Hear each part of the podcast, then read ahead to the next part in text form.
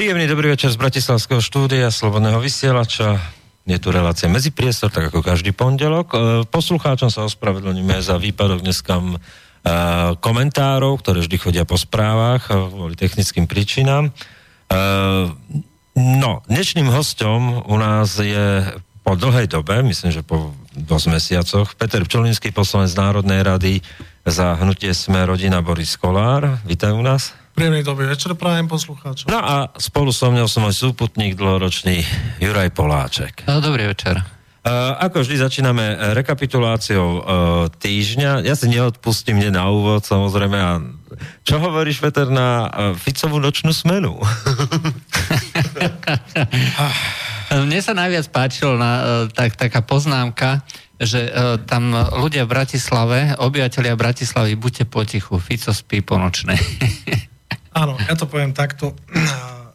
Robert Fico je už v štádiu politickom, keď už môže robiť čokoľvek, ale ľudia už mu to neuveria. A to je aj výsledok tejto jeho nočnej smeny, ktorá bola skôr predmetom vtipov ako nejakého uznania. A ja osobne, ja by som povedal takto, keď ste si všimli na tých fotkách, tak to bolo nejaké oddelené pracovisko a mal tam nejakého pomocníka a tak ďalej a tak ďalej. Ale ja, ja vám to poviem takto, ja som síce poslanec Národnej rady, už nejaký rok a pol, ale nenarodil som sa v parlamente. Keď som mal 18 rokov, tak uh, myslím, že v oktobri 2000, v oktobri 2000 po strednej škole som strašne chcel už ísť zarábať peniaze, nechcel som ísť na výšku, rodičia sa hnevali. Tak som si našiel prácu cez agentúru vo firme, môžem ju pomenovať, Flextronic International v Brne. Bola to spoločnosť na výrobu komponentov do takých počítačov, satelitov, modemov a reálne som tam robil 12 denné, nočné za pásom. Čiže ja viem, čo je to práca za pásom, viem, čo je to nemôcť ísť na toaletu, lebo linka ti beží a ty nestíhaš, viem, čo je to mať pár sekúnd e, na napitie vody a keď chceš ísť, e, keď chceš ísť na tú toaletu, tak tá je 300 metrov na druhom konci, na druhom konci budovy Čiže nie je to sranda. A, a ešte keď si úkolovo daný, tak to je úplne... Áno, áno, áno, lebo vieš, tam ti, tam ti beží linka nejakou ja som to zažil a ty musíš stíhať, no. lebo ty keď, ty, ty keď nestihneš urobiť tú svoju robotu, tak celá linka je v prdeli za tebou. Čiže tam ako to nebolo možné. Čiže ja viem, čo je to makať v noci, viem, čo je to robiť nočnú a viem, čo je to za to dostať. V tom čase som dostal, myslím, že vyplatu za ten celý mesiac 6500 korún. Čiže na dnešné pomery nejakých 220 eh, eur. Na druhej strane, dnes, keď človek ako Robert Fico, ktorý celý život je len politik, on v živote nepracoval, on celý život je len v politike, celý život je platený z daní e, ľudí a on sa postaví na nejakú nočnú, kde sa tvári, že niečo robí, však jasné, že musel niečo reálne aj urobiť, lebo však by vyzeral divne, že len sa tam prechádzal ale uh, on, uh, on netuší, lebo to je presne o tom, že nech tam robí celý mesiac, nech zobere tých 500 eur a nech z nich aj vyžije. A nielen on, ale so svojou ženou, so synom, nech reálne z toho vyžije. O tom to je. To nie je o tom ísť robiť šaškare na jednu nočnú, a ja potom ešte si robiť e, selfiečka a fotky, že aké som ja hrdina a súcitím, a tomu ľudia kašľú. No, samozrejme, to nebolo bezdôvodne. E, prichádza ten návrh e, príplatkov za soboty, nedele a na časy, to je, alebo takým nejakým spôsobom. No, my sme postrehli vyjadrenia, že napríklad e, Eh, Olano a Sme rodina uvažujú, že by to podporili. Určite. A SAS eh, proti. kategoricky proti. Ako sa na to pozeráš? Eh, vlastne? Jednoduchá vec. Budem hovoriť za Sme rodina. Mali sme tu rôzne vlády. A už vieme zhodnotiť, ktorá bola aká a ktorá mala aké priority. A dnes už vieme povedať, že Smer, to je vláda, ktorá sa stará o svojich oligarchov a sponzorov, potom sme tu mali aj pravicové vlády, mm, aj pán Sulík bol vo vláde a to boli vlády, ktoré sa starali o tých pol milióna podnikateľov, firiem a tak ďalej. Hej, no, všetko len firmám, aby dobre bolo, firmy, aby boli zvýhodnené a tak ďalej. Len otázka je, kto sa kedy postará o tých 5 miliónov ľudí. Hej. Čiže našim cieľom je, uh, našim cieľom je pomôcť ľuďom, ale tým ľuďom, ktorých je 5 miliónov a nie pol miliónu akože podnikateľov firiem. Áno, aj to je dôležité, ale v prvom rade už sa konečne začneme pozerať na to, ako sa dá pomôcť ľuďom. Preto napriek tomu, že je to vládny návrh, že je to smerácky návrh, my nikdy nepozeráme. My sme z okolností dnes sme mali zasadnutie poslaneckého klubu, kde sme preberali program schôdze, kde sme uh, rokovali o všetkých zákonoch, ktoré budú na tejto schôdzi. A my vždy my absolútne neriešime, či to predkladá Smer, Kotleba alebo ktokoľvek, nám je to srdečne jedno. My vždy pozeráme na to, či je ten návrh zákona dobrý, či je zlý, či pomôže, alebo tam ide o nejaké bočné záujmy, o nejaký biznis. Čiže aj v tomto prípade jednoznačne tie príplatky za nočné a za víkendy a sviatky, ak cieľom toho návrhu je dať viac peňazí ľuďom za túto prácu, tak jednoznačne podporíme a je úplne jedno, kto to predkladá. Dneska ma ale padlo taká ako výčitka zo strany, a tam to pochopím aj ja, možno aj, aj ty vieš tým súhlasiť, že cech pekárov hovoril o tom, že, že oni sú postavení vyslovene na nočných, e, že by ich to ruinovalo, to sú väčšinou malinké pekárničky a tak uh, nedá sa tam urobiť nejaká výnimka? Uh, výnimky sa vždy dajú robiť, to je otázkou rokovania v Národnej rade, ak tam bude nejaký taký pozmeňovák, ale Uh, no, to je o tom, že potom sa môžu ozvať, ja neviem, kto ešte, uh, čiže áno, na jednej strane to bude asi problém pre mnohé takéto malé prevádzky, ktoré fungujú o 5-6 ľuďoch, napríklad v tej pekárni. Na druhej strane si zoberme, že dnes uh, koľko percent z HDP sa dá ľuďom na výplaty a to sa bavíme o tom, že dnes celkového objemu HDP, ktoré HDP napríklad na budúci rok je plánované v štátnom rozpočte na zhruba 90 miliard eur, tak len 38% z toho HDP ide reálne tým zamestnancom, tým ľuďom. Hej? Zvyšok bere štát a firmy, zisky firiem. Kdežto v iných krajinách je podiel tých ľudí na tom HDP, ktoré reálne ide tým ľuďom oveľa, oveľa vyšší, 48%, pomaly 50%, čiže my dnes hovoríme, že treba ľuďom dať viac peňazí.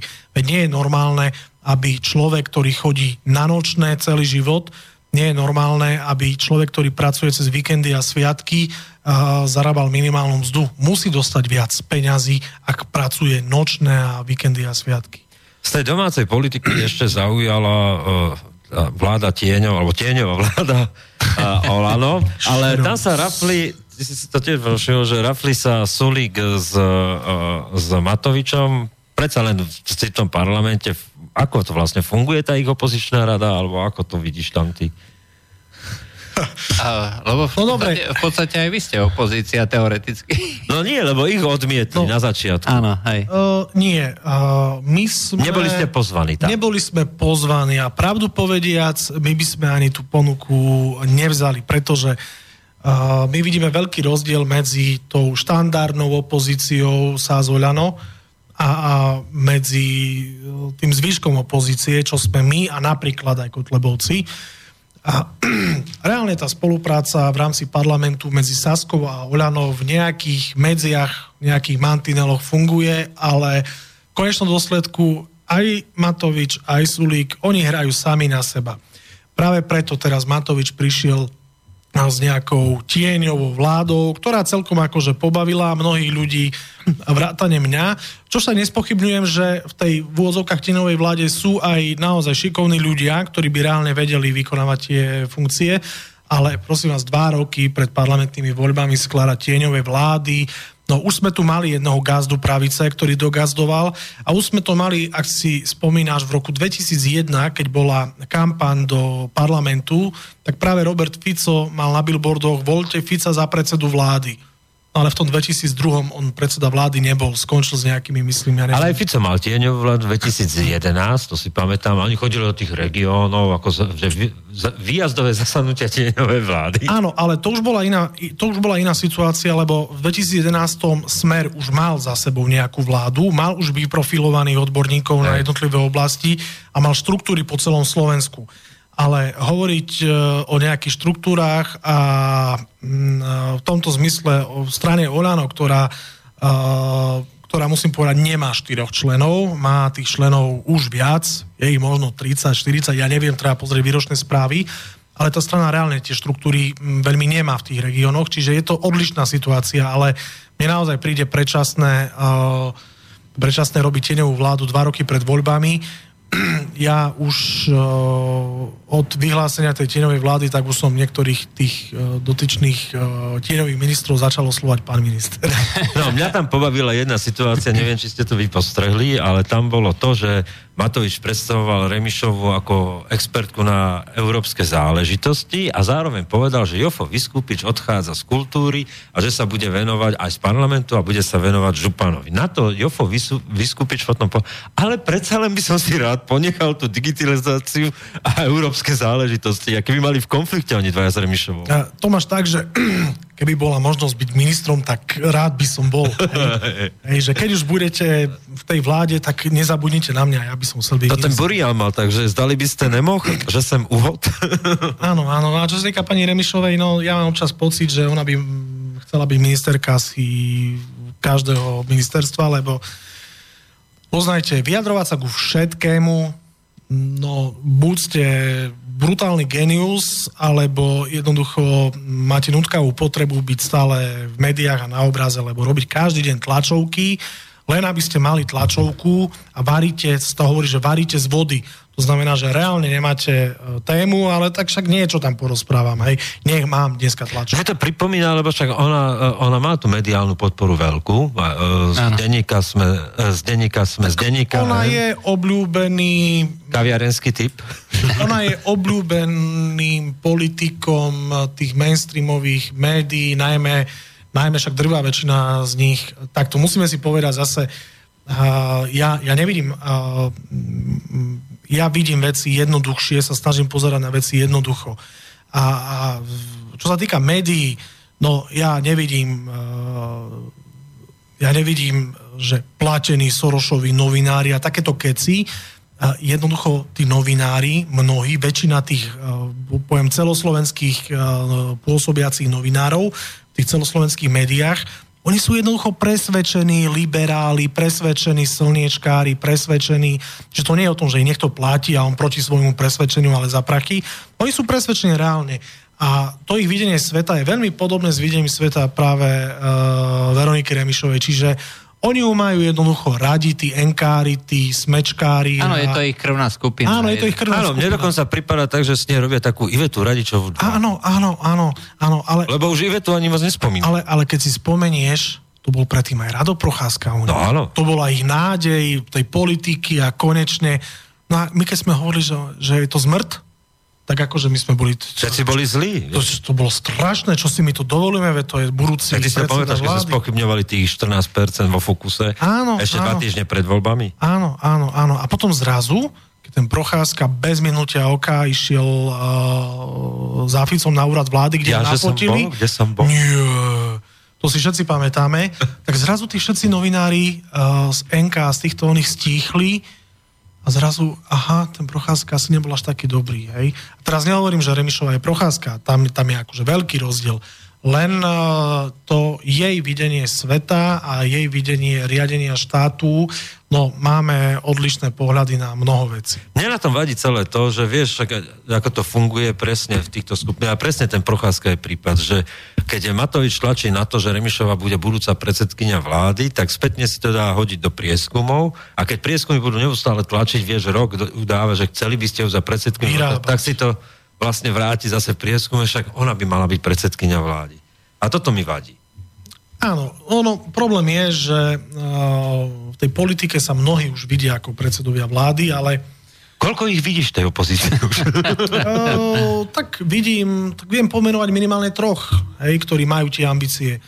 Sulík, mm, Remišová, hej, lebo ona veľmi nechce, ale ju do toho tak tlačia, no. tak ja to, tak, zo, ja to zoberiem, teda keď to tak veľmi... Hej, hej, hej. Obetujem sa. Keď už ma tak presvedčia, tak obetujem ja to sa, ešte povie obetujem. A potom samozrejme uh, Kotleba sa síce do Vúciek sa videl už jak budúci predseda vlády, lebo však všetci ich volia a tie ich prieskumy agentúry Media T im dávali 30%, no len dostali trošku teraz nakladačku, tak myslím, že prehodnotili a zreálnili svoje videnie budúcnosti. Ale možno Boris to, Kolár túto ambíciu nemá? No, možno to vyznie teraz divne, ale však s Borisom ja som skoro každý deň a bavím sa s nimi, bavím sa s ním nielen o politike, my sa bavíme aj o súkromných veciach, o bežnom živote a bavím sa aj o, o tom, čo by chcel, alebo čo ho zaujíma, alebo ako to on vidí. A ja vám poviem, ako, že možno tomu naozaj ľudia neuveria, ale, ale je to tak. Boris ani raz nepovedal, že chcel by byť minister alebo predseda. Ale nie je to divné, lebo ambíciou uh, takého, takej každej politickej strany by malo byť získať čo najväčší podiel na moci a keď už teda Áno. získam uh, ten podiel na moci, uh, vyhráte, dajme tomu, voľby najviac uh, percent, uh, prirodzenou ambíciou takého predsedu no, by malo pozor, byť... Vlastne... Ak by sme vyhrali voľby a sme najsilnejšia strana, ktorá... Alebo nemusíš vyhrať voľby, ale si najsilnejšia strana, ktorá ide skladať vládu, Áno. tak logicky by predsedom vlády mal byť uh, predseda tej strany. Lenže prečo by to tak malo byť? Lebo to je štandardné, no my na to kašleme. Hej? Uh, okrem exekutívnych funkcií vo vláde, či okrem ministerských postov vo vláde, však predsa máš tu aj parlament, hej? aj to vedenie parlamentu a tak ďalej a tak ďalej. Uh, čiže No, ja, čo si pamätám, ja čo si pamätám Borisa Kolára, aj tu v reláciách však to povedal, tak on hovoril, že on, on to necíti tak, že predseda vlády, ale že jeho úloha v tej politike je byť to baranidlo a ten, čo umožní ďalší. Áno, áno, áno, áno. On, napríklad, my keď, sa, baví, stále platí, my keď vlastne... sa bavíme aj o tých rezortoch a tak ďalej, tak jeho predstava je, že teraz poviem, tým ministrom pôdohospodárstva by mal byť človek, ktorý k tomu reálne rozumie.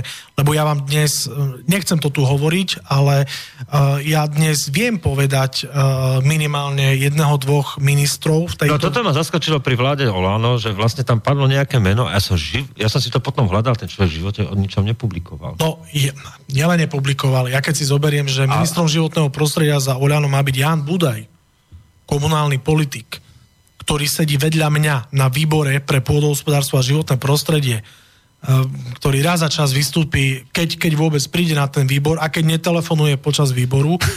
Eh, no, sme, smeješ sa, ale napríklad... Nie, my to vidíme to tiež zase na Európskom výbore, keď tam chodíme. No, teraz bola napríklad Saskári. situácia, teraz bola situácia, zasadal môj výbor, ja som podpredseda výboru pre pôdohospodárstvo a životné prostredie, zasadal môj výbor, ale predseda výboru meškal, lebo bol na, reálne bol v zápche tak ma poprosil, či by som nemohol, lebo už výbor začal, či by som ho nemohol ako podpredseda otvoriť.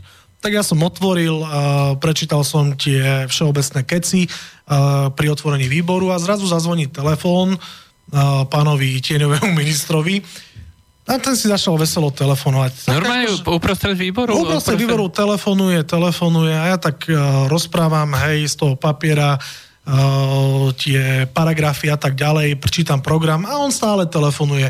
No už akože ma to hm, naštvalo, hej, už som mal iné slovo na jazyku, tak ma to naštvalo a som povedal, že prepašte, pán poslanec, mohli by ste prestať telefonovať? Tak ten ako sa trošku tak zarazil, že, že čo si ja dovolujem, hej, však on stal na tribúne, no. Aj tieňový minister. Vieš, a dobre, kedy si podpísal tu Bratislava nahlas, tú výzvu ochranárov. A, a, ako z toho prostredia vyšiel, udal, ale tak to nevadí.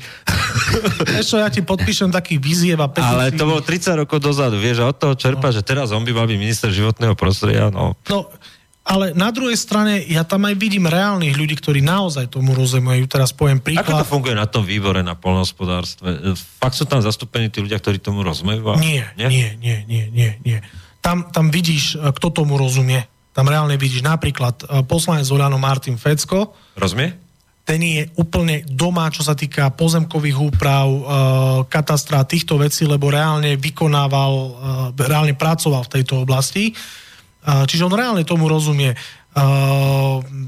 Potom máš tam, máš tam zase predseda výboru Peter Antal, je primátor Žiaru nad Hronom za most nie je žiaden odborník na životné prostredie, ale z hľadiska toho, že je primátor a stretáva sa s týmito vecami, že odpady, vody a tak ďalej v praxi dennodenne, tak vie, o čom je debata. Hej? Ale ináč tam nie sú žiadni e, experti a odborníci, ale hm, treba si uvedomiť, že keď sa skladajú výbory po voľbách, tak si normálne sadne... Uh, je to politická voľba. Sadne proste. si uh, poslanecké grémium, to znamená šéfovia poslaneckých klubov, strán a tak ďalej a si normálne rozpíšu dobre. Tak vychádza to takto, že vy budete mať dvoch predsedov výborov. Hej? Tak my vám dáme tento a tento. Keď sa vám to páči, berte, keď sa vám to nepáči, váš problém. Dáme iných. A poslanci sa zaradzujú do výboroch aj, aj tí koaliční poslanci častokrát nie sú vo výboroch, ktoré by chceli a ktorým rozumejú. Príklad je Erik Tomáš. Erik Tomáš je v sociálnom výbore. Čo on vie o sociálnych veciach? Nič. Hej? Ale akože to je normálne. Kopec poslancov je vo výboroch, ktoré nie sú ich uh, odbornou témou. Ale bohužiaľ to tak vyšlo, lebo nemôže byť každý vo výbore, ktorom chce byť. Hej? Zober si, že koľko máš v parlamente lekárov, no je ich viac, ako je členov výboru zdravotníckého. Koľko máš v parlamente právnikov, no je ich, tých je strašne veľa, tých je najviac, ale nie všetci môžu byť v nejakom ústavnoprávnom výbore alebo mandátovom imunitnom výbore. Čiže ja tiež napríklad uh, som vo výbore pre pôdohospodárstvo a životné prostredie, ale nie som expert na tú problematiku, ale snažím sa získať čo najviac e, vedomostí v tejto oblasti a snažím sa rozumieť tejto oblasti. A musím povedať, ako, že už som nasal pomerne veľa informácií, čiže ja dnes viem e, aj o tom poľnohospodárstve porozprávať, viem aj o tom životnom prostredí porozprávať, ale je to len o tom prístupe toho poslanca. Či ťa to, či ťa to zaujíma a chceš niečo reálne robiť, alebo to tam presedíš, prekavičkuješ. A čo sa týka toho vlastne polnohospodárstva a pôdohospodárstva, tak sa to hovorí.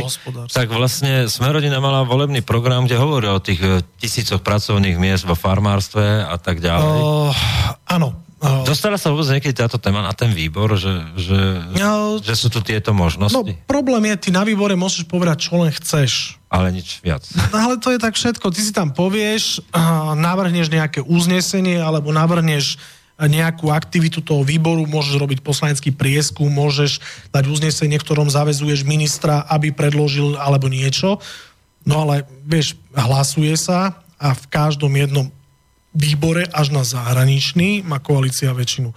A bohužiaľ to funguje tak, že opozičný návrh proti, koaličný za. To bohužiaľ tak funguje aj v pléne, pri schváľovaní zákonov, aj na výboroch. Bohužiaľ čo my vždy hovoríme, že kurník, ale keď to je dobrá vec, veď sa zhodníme všetci, no ale to je opozičný návrh. To, to nemôže. Takže je tam tá sa línia. Je, je, bohužiaľ je, ako mne to príde, lebo vieš, ak som prišiel trochu z ideálny a naivný do toho parlamentu a idem meniť uh, vesmír, hej, ale prídeš tam a zistíš, že môžeš mať akýkoľvek dobrý návrh, to je opozičný, máš smolu. No, teoreticky, keby boli vlastne nejaké, ja neviem, návrhy, alebo chceli by ste niečo uh, kritizovať dá sa nimi... prerokovať, hej, uh, dá sa to nejak zverejniť, medializovať, alebo dohodnúť sa? Alebo inak, že prečo to, takže aspoň kuárne sú náchylní vlastne s vami diskutovať? O, všetci. To by sa dalo niečo no, predjednať? Poviem, nie, poviem príklad. Uh, my už sme niekoľkokrát predložili, však to bude ďalšia téma, tú našu exekučnú amnestiu, oni vám aj povedia uh, na chodbe, v kuloároch, uh, na cigarete alebo uh, pri obede, že áno, tie exekúcie sú naozaj veľký problém, my si to uvedomujeme, treba s tým niečo robiť, no ale vieš, no, to, to, to musí byť vládny návrh. Ten váš návrh zákona nie je zlý, ale nemôžeme ho podporiť, lebo čo by povedali v strane. A dokonca, dokonca sa našiel poslanec jeden vládnej koalície a budem ho menovať, Jano Podmanický zo Smeru, ktorý hlasoval za našu exekučnú amnestiu. Ja som sa opýtal, že či vedome, alebo či sa pomýlil. Tak povedal, že tvrdil, že vedome. Hej.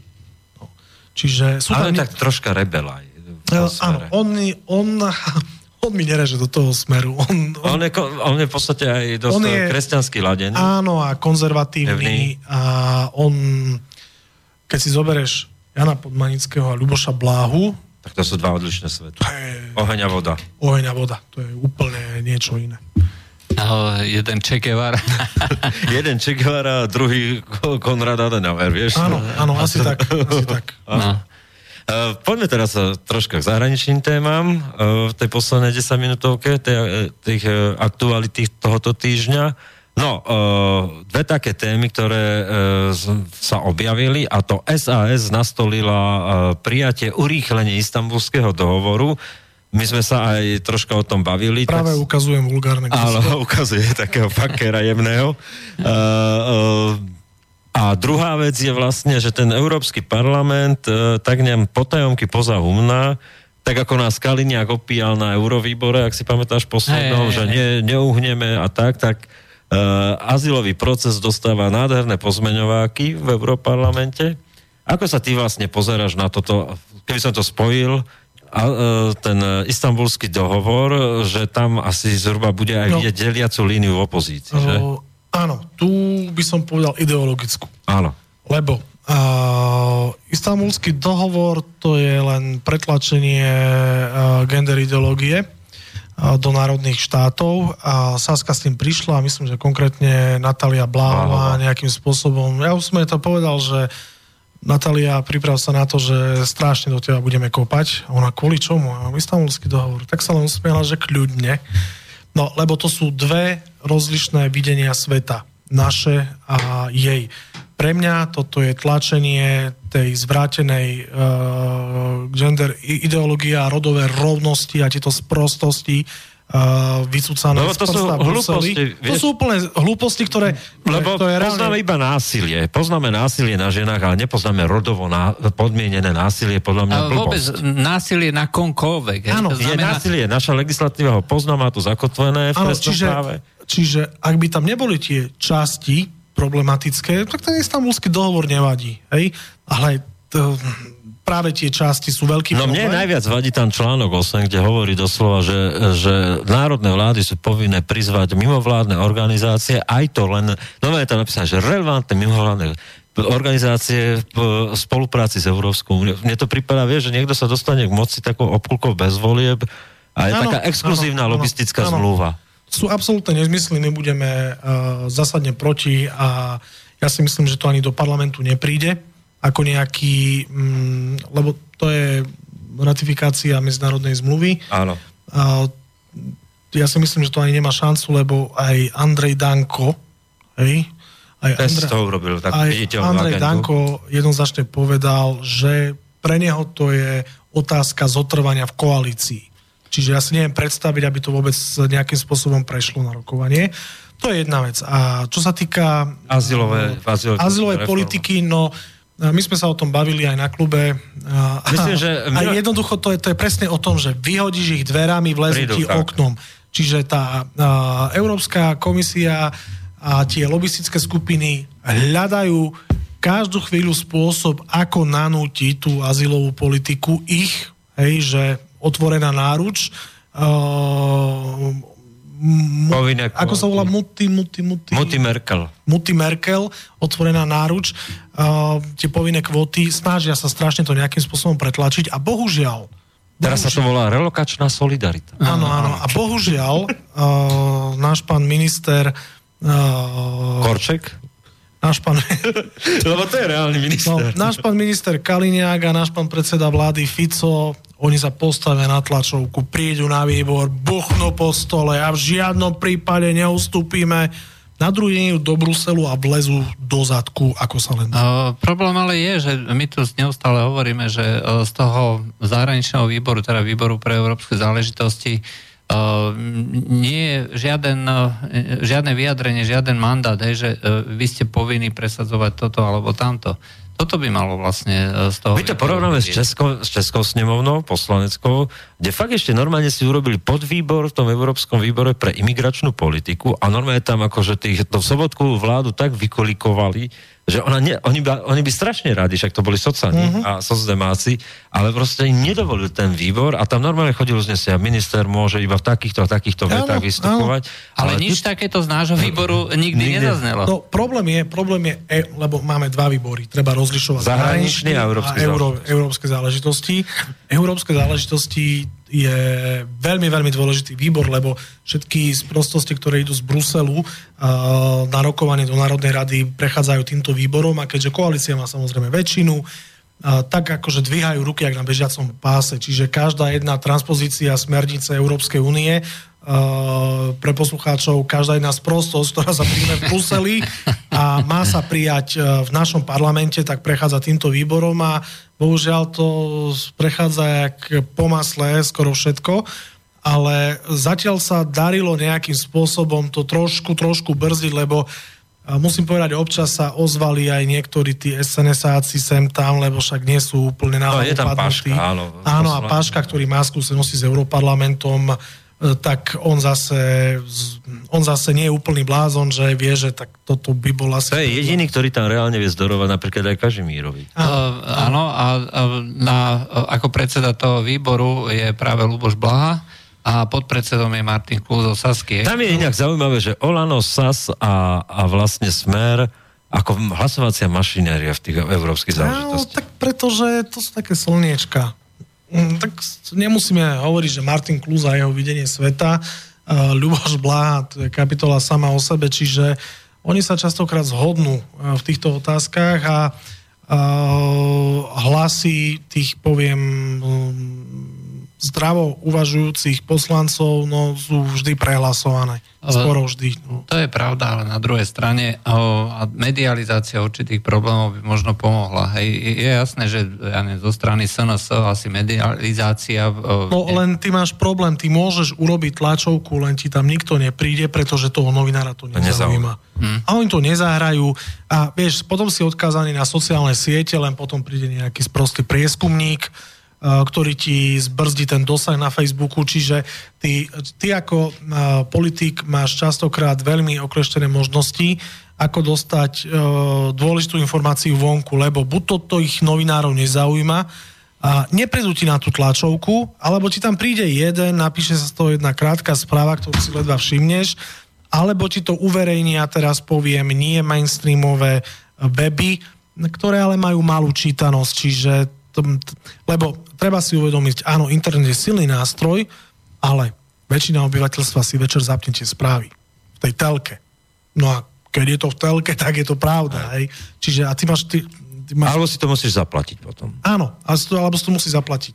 Čiže uh, my vo všeobecnosti máme nie ľahkú, uh, nie, nie ľahké možnosti, respektíve máme ťažké možnosti sa dostať do tých správ, teraz myslím televíznych, no nie je to sranda. A poviem vám, keď si pozrieš, keby si si urobil nejaký odpočet, koľkokrát sme boli v hlavných správach na Markíza Jojka alebo RTVS, tak je to veľmi málo. Je to veľmi málo, lebo keď Fico robí tlačovku, tak mu tam prídu všetci to je jedno, o čom ide hovoriť, prídu mu tam. Keď robí Danko, no je to predseda parlamentu a každý čaká na vtipné momenty, tak prídu mu tam všetci. Keď urobí obľúbenec uh, médií, uh, tých enkárských uh, Veronika Remišová, no tak jej tam prídu. Hej. No ale keď urobí ten kolár, ktorý akože si dovolí nesúhlasiť s tou slničkárskou politikou, ten kolár, ktorý si akože kopne aj, aj do toho Olana, aj do tej Sasky, no tak to, to je kam vás raz, vlastne radia novinári? Novinári? Lebo, lebo ten človek má pocit, že dokonca bavím, má pocit, ja ešte, že viac o Kotlebovi ako o vás. No, takto. no, áno, no. Ja, sa, ja som vlastne ne, nepočul vôbec ako po vúckách, vy ste sa ako keby vytratili ako z toho uh, mediálneho, mediálneho Prešli to mlčaním. Áno, prešli to mlčaním. Uh, ja vám vysvetlím ten, ja som sa presne dneska o tom bavil s Borisom. Sme sedeli na káve, mali sme hoďku čas, tak sme sa bavili o, aj o týchto veciach. A jednoducho, to je to, čo som vravel. Smer, jasné. Fico dá nejaké stanovisko, všetci dojdú. Uh, Remišová, Danko, Danko. Danko, tak predseda parlamentu a samozrejme novinári čakajú nejaké vtipné momenty. Uh, Bela Bugár, ten má tlačovky raz za tri mesiace, si všimni, ten je málo v médiách, veľmi málo, skoro vôbec. Tak pozemky nepustia, vieš, musí to do, dovybaviť. Potom tu máš Olano, obľúbenec uh, Remišova, potom tu máš uh, Sasku, uh, na ich tlačovky tiež chodia, lebo však to sú tí odborníci, hej, to, podľa mňa odborníci. Idú prezidať vládu. Áno, idú prezidať, áno. Oni sú pripravení. Dokonca aj na cigánikovej tlačovku prídu, tak to už je konečné. No.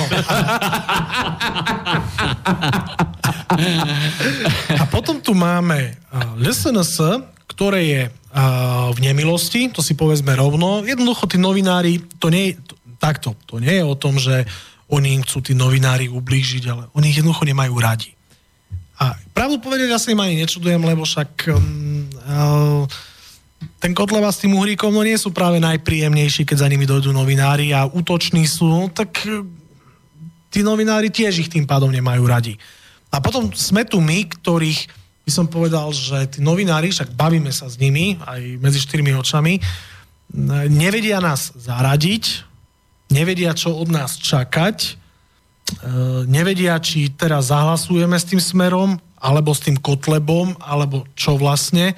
Pre nich je, pre nich je to, to je presne o tom, že sme neštandardní, nevedia nás definovať, hej. Nevedia si Vy ste pravičiari no. alebo ľavičiari. A my na nich kúkame, že no sorry, ale však to, takéto delenie na pravicu a ľavicu už dávno neexistuje.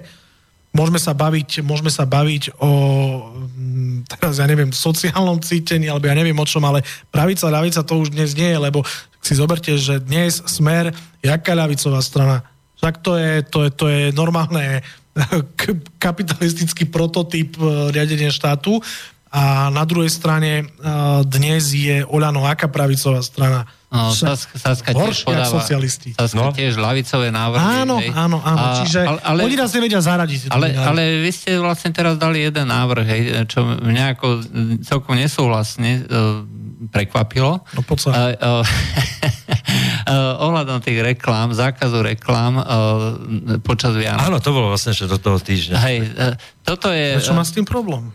Uh, Nemám s tým problém, mám s tým problém tak, že, že, že ty si fakt myslíš, že toto pomôže, vieš počkať. E, ja som presvedčený, že to pomôže, lebo však reálne si všimnite, ide Vianočný čas, nebankovky, banky doslova zahlcujú ľudí e, ponukami na e, pôžičky z jednoduchého dôvodu, lebo Vianoce, emotívny čas, ľudia sú náchylní, však to sú sociologické výskumy, sú náchylní viac utrácať, sú náchylní sa viac zadlžovať, a častokrát si tí ľudia neuvedomujú, že to treba aj splácať, hej.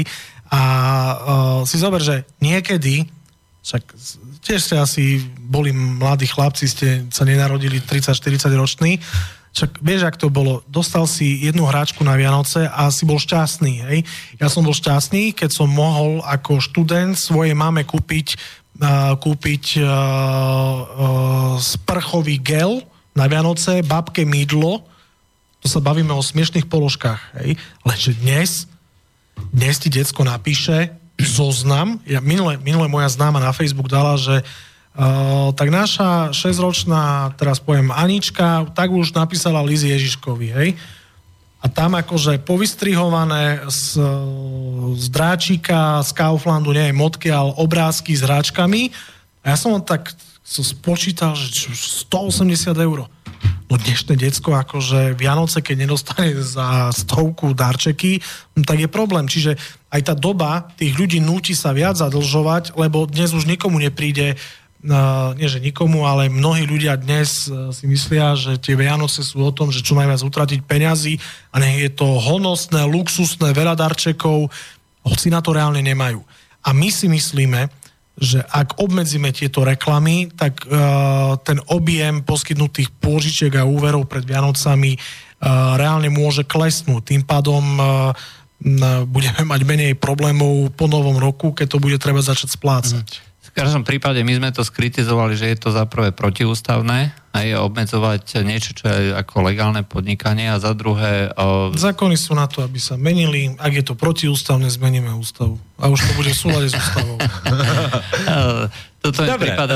Uh, máme rekapituláciu týždňa za sebou, dáme si uh, oddychovku, pesničku, cigaretku a sme tu k téme. Obě delegace položili pak věnce na hrob neznámého vojína. A co na to neznámý vojín? V čele klaka, pak ctnostné rodiny a náruč chryzantem. Černá saka a žena hrdiny pod paží s amantem. Kytky v dlaních a pásky smuteční civítu před branou Ulpěl na nich pak síně taneční s bolestí se hranou. Co tady čumíte, vleste mi někam, co pak si myslíte, že na to čekám? Co tady civíte, táhněte domů. Pomníky stavíte, prosím vás komu?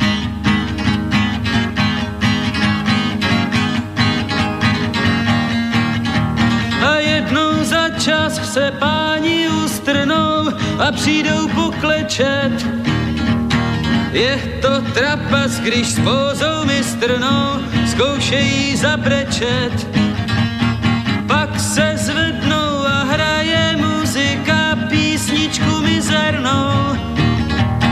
Ještě jednou se trapně poliká nad hrobem s lucernou. Co tady čumíte, zkoušíte vzdechnout, co pak si myslíte, že jsem chtěl zdechnout? Z lampasu je nám zle, proč nám sem leze? Kašlu vám na fangle, já jsem chtěl kněze.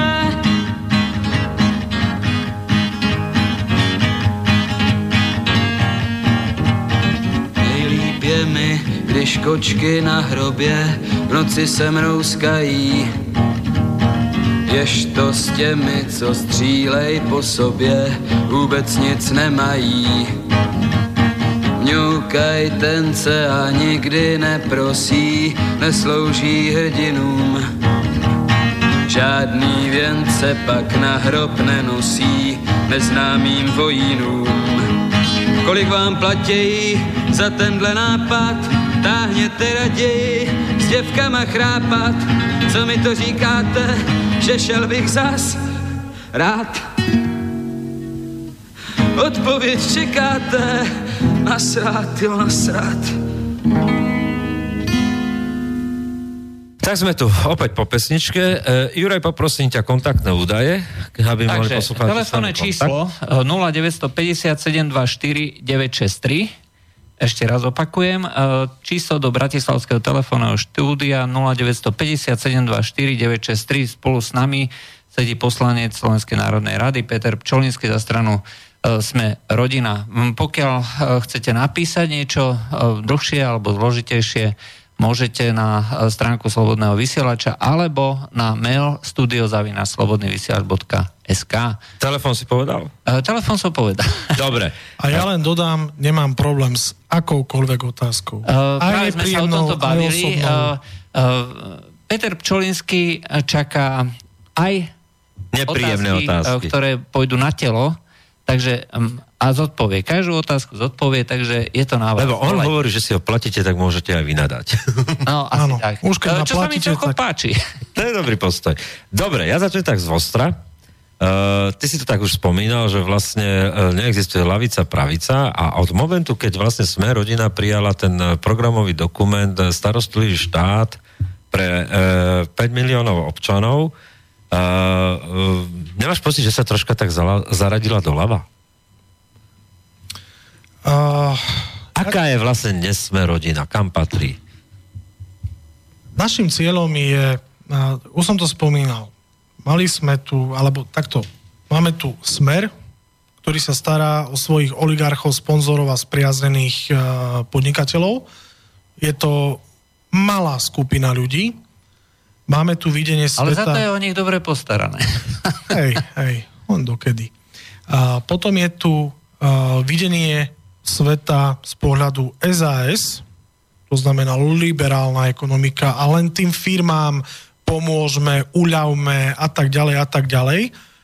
A my hovoríme, že ak to bude pozerať na tých zvyšných 5 miliónov obyvateľov, čiže našim cieľom je pomôcť tým 5 miliónov obyvateľov a v tom si myslím, že sme iní, lebo pre nás je podstatná tá pomoc tá pomoc vychádza aj z toho, že všetci dobre viete, že ten Boris Kolár, že pomáha tým ľuďom cez rôzne aj s jednom nebi a tieto všelijaké Treba nutné povedať, že dávno predtým, než bol politik. No, ja chcem povedať, že keď sme, keď sme zakladali stranu, tak nám napísala napríklad žena, ktorá uh, chcela len vyjadriť podporu s tým, že v roku 1994 jej Boris Kolár pomohol a bla bla, že kedy 1994, že o čo išlo? Tak stála, manželu vyhodil pred Vianocami aj s deckom, stála na ulici, stopovala, chcela sa dostať k svojim rodičom, či kde, ja už neviem. A Boris išiel z hodou okolností na štedrý večer, neviem odkiaľ, išiel jednoducho autom, videl, že tam nejaká žena stojí, tak bolo mu to divné, zastavil, zobral do auta, ona mu povedala, že čo sa jej stalo. A podotýkam, Boris Kolár má vtedy, ja neviem, 25, 6, 7 rokov. To bol uh, de facto zasran. Hej? Ale už vtedy akože uh, mal peniaze, podnikal, uh, ten človek jej dal, Boris jej dal vtedy niekoľko tisíc korún, čo vtedy si zoberte, že priemerná mzda bola niekde okolo 3-4 tisíc korún, on jej dal, ja neviem, či 5 tisíc korún, nejaké darčeky, nakúpil niečo, a pomohol reálne tej žene v ten večer, ktorá tým pádom vedela potom nejakým spôsobom sa zariadiť. A tá žena po 20, neviem koľkých rokov napísala, že jej vtedy pomohol. My sme sa Borisa pýtali, on si to vôbec nepamätal a potom povedal, že niečo sa mu mári, hej, ale už si na to nespomína, však to bolo cez 20 rokov. Čiže on Boris reálne pomáha tým ľuďom viac ako 20 rokov. On nám to popisoval, že keď samozrejme začali tie všelijaké smotánky, bulvára, neviem čo a už sa o ňom písalo, že milionár a tak ďalej, lebo už vlastnil vleky, fanrádio a tak ďalej, takže začali mu chodiť listy, lebo však vtedy e-maily málo sa využívali, SMS-ky vôbec, Facebooky neboli, Začali mu chodiť listy, že 1, 2, 5, 10, 20, 50. No a máme prvý telefón. Nech sa páči. Počujeme sa? Áno, počujeme sa. Dobrý večer, tu Jano z Bratislavy. Dobrý, Dobrý večer. večer. Ja by som sa chcel opýtať, prosím vás, že čo si myslí pán Členský o tom, že Pablo Escobar pomáhal ľuďom a že stával kostoly aj mesta. To je na do toho, ako pán Kolár pomáha. A potom by som sa chcel opýtať ešte na, na to, ako napadol novinára Martina Daňa. Budem, Dobre. Budem počúvať. Okay. Ďakujem. Ďakujeme za zavolanie. Priznám sa, nepoznám nejaký životopis Pavla Escobara, drogového narkobarona, neviem čo. A vyjadrím sa k tomu Daňovi. No, a keď si všimnete, Martin Daňov nikde nenapísal, že som ho udrel. Nikde. Nikdy. On len tvrdil, že som ho napadol.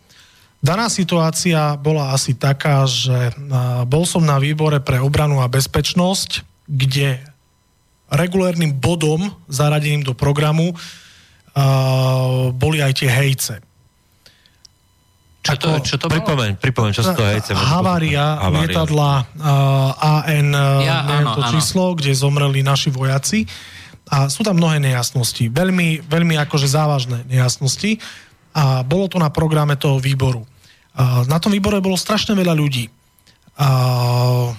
Sedel tam aj pán Katrinec, ktorý prišiel s nejakou skupinou ľudí, medzi ktorými boli aj manželky tých vojakov, myslím. Len pripomeniem, že e, zasadania výboru sú verejne, verejné. Verejné, to znamená, áno. že môže prísť každý, ktokoľvek. Kto sa tam, ktokoľvek, len nesmie vystupovať. Áno, takto. Výbor mu môže udeliť slovo. No, a to bola práve požiadavka zo strany Mariana Kotlebu, že žiada, aby e, bolo udelené slovo a boli nejaké skutočnosti k tomu, e, objasnené zo strany e, pána Katrinca. K tomu sa pridal aj Milan Krajňák, že áno, však dovolíme mu nech vystúpi a nech povie, hej, že čo si myslí, alebo v tejto súvislosti. No a výbor odhlasoval, že mu nedajú slovo. Čo pravdu povediať som nechápal, že aký ste majú problém, však nech vystúpia, nech povie, hej. A bol to bod programu, riadne zaradený, čiže nebolo to nič e, narýchlo zbuchané, alebo ja neviem, niečo obidené, hej, procedúra.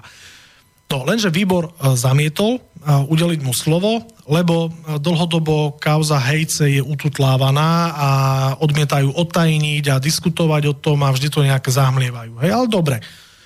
Skončil výbor, uh, takto. Uh, na to počas rokovania výboru sa tam uh, nejaký hlas začal ozývať, že a čo tu ten kriminálnik a zločinec a, a ja si dodnes pamätám Antona Hrnka, keďže tam bolo množstvo ľudí na výbore a on nevidel, kto je, tam Hrnko začal kričať, že kto to hovorí, kto to hovorí, kto tu je, kto tu je, hej, lebo nebolo vidno toho človeka. Ja som z hlasu spoznal Martina Daňa, že začal tam nakladať Katrincovi. Ale dobre, však oni dvaja majú dlhodobo konflikt, e, ja hovorím, nech sa aj pozabíjajú, mne je to jedno, a to je ich konflikt. Na to ja som e, vyšiel na chodbu, keď skončil výbor a keď som stal na chodbe a čakal som kolegu Milana Kraniaka, tak e, pristúpil ku mne Katrinec, ja, ja som videl, že ide ku mne, ale otočil som sa chrbtom, lebo pravdu povedal, nechcel som s ním hovoriť, lebo ja tiež nie som nejaký jeho fanúšik. Len už bol pri mne tak, že sa nedalo ho ignorovať a bolo mi to trápne, tak uh, on mi začal niečo hovoriť, ja som sa nahol, lebo uh, dá sa povedať, že šuškal a, po, a povedal mi vetu, typ, uh, vetu, že nechápem, prečo mi ten výbor nedovolil vystúpiť, že, že však som len chcel povedať nejaké fakty. A na to Martin Daňoc začal po tam pokrikovať, že podvodník s podvodníkom a zločinci a no a mňa to naštvalo, lebo aký ja som zločinec, aký ja som trestný čin spáchal, keď on má problém s Katrincom, však nech si to s ním vybaví, ale nevrieska po mne. Tak som sa otočil a rukou som už šahol na tú kameru, ktorú mal na hlave. Nepoškodil som ju, tá kamera je v poriadku, ale Katrinec mu chytil tú druhú kameru a mu tam, neviem, mu tam niečo zlomil displej alebo neviem čo. Hej. Ja som uh, na Daňa, že však uh, poď mi to povedať do očí, hej, že čo tu po mne vyvreskuješ, že, lebo aby ste chápali, ja sa s Martinom Daňom poznám veľmi dlho, ja si s ním týkam, nie je to cudzia osoba, my sa poznáme, hej. No ale jednoducho, on bol vytočený na Katrinca. Na Katrinca nemá ho rád a myslel si, že ja s Katrincom tam nejaké ku, uh, pijem, uh, kujem pikle. pikle Ne, pritom ja som... Pieš bol, kukle. Áno, pritom ja som ako poslanec Národnej rady bol na výbore a chcel som si vypočuť, uh, o čom sú tie hejce, hej, tie zamlčané fakty nejaké. Ja som zvedavý na to, lebo však sa bavíme o smrti desiatok našich vojakov, hej. A potom Daňo dal nejaké video, že Pčolinsky s Katrincom ma napadli a neviem čo, ale on nikdy nenapísal, že som ho udrel, lebo ja som ho neudrel. Ja som mu na tú kameru a samozrejme ten kamerový záznam z tej kamery na hlave vyzerá tak, že moja ruka smeruje na jeho hlavu, ale ona smerovala na tú kameru, s ktorou som mu mykol dole a, kamera mu potom skrzla na krk alebo nejak tak. Ale to, že Katrinec mu tam vykrútil ruku, no to nech si rieši s Katrincom. A poviem vám niečo, čo som nepovedal uh, nikde. Uh, napriek, Premiéra. To, napriek tomu, že ja som uh, mu nepoškodil kameru, poškodil moju Katrinec, napriek tomu, že som ho nikdy neudrel uh, Daňa, napriek tomu som vyťahol uh, tisíc eur a dal som mu peniaze na novú kameru. To fakt? Áno. A napísal som mu, že aby si vedel, že ja nie som nejaký hajzel, máš poškodenú kameru, nie je mojou vinou, ja som ti ju nepoškodil, tu máš tisíc eur a kúp si novú kameru. Len on to samozrejme už nikde nepísal, nehovoril, lebo však to sa nehodilo. Uh, Dane, ja si spomínam... Počkaj, dajme, neviem, ešte pán chce... Nie, nie, to už... Aha, to dobrá. Uh, a druhá otázka bola, uh, že... To porovnanie Borisa Kolára a PPS Kobara. No, tak... PPS Kobara, no, hej. To je akože také chcel... divné porovnanie ale uh, ja som to hovoril kvôli tomu, lebo uh, mnohí Borisa obvinujú z toho, že pomáha ľuďom, aby z toho vytlkal politické body. A ja hovorím, že on pomáha ľuďom dávno, dávno, dávno predtým, ako vstúpil do politiky. A ja keď som sa ho raz pýtal, že koľko on ročne akože tak rozdá, tak hovorí, že je to niekde, cez, je to niekde medzi 100 až 200 tisíc eur ročne, ktoré on rozdá na rôznym ľuďom, lebo on totiž to nedáva, že nadácia úsmev ako a takéto veci, on dáva adresne. Tento človek má problém, tomuto človeku reálne pomôžem. A ja som to videl už x krát, odkedy ho poznám, že nezištne a viem vám povedať desiatky prípadov, kedy nič nebolo medializované a dodnes sa nevie, že tomu a tomu pomohol. A dokonca, sa dokonca nikdy ani s tým nechválil. A dokonca to poviem, dokonca to poviem, že finančne pomohol aj jednému členovi LSNS, veľmi známemu na Facebooku, ktorý má finančné problémy a poprosil Borisa a pom- o pomoc a Boris napriek tomu, že je to jednoducho iný politický, jednoducho to neriešil, videl, že mu treba pomôcť, mu pomohol finančne. Dobre, uh ale dostaneme sa teda k tomu. Ty si to vysvetlil tak, že vlastne e, od toho odvozuje, že vlastne sme rodina sa preorientovala a nepreorientovala a povedzme to postavila tak, že chce byť sme rodina, ktorá pomáha. Jednoznačne. Ten starostlivý štát e, pre 5 miliónov ľudí, vy ste tam potom vyčíslili vlastne ten zásadný spor a to je to prerozdeľovanie vlastne toho bohatstva, toho HDP, ano, ktoré sa tu HDP. vyprodukuje. Ako to chcete vlastne dosiahnuť? Uh, jeden zo spôsobov, ako dať viac peňazí zamestnancom, a my hovoríme, že to vieme až do výšky 200 eur mesačne. Uh, no, vtedy ste vy vlastne povedali, že až 200 až 300 eur sa dá zvýšiť. 200 eur. 200, 200 eur sa dá zvýšiť minimálna mzda. Nie, nie. 200 eur sa dá paušálne zvýšiť príjem, príjem zamestnanca bez ohľadu na to, akú mám mzdu.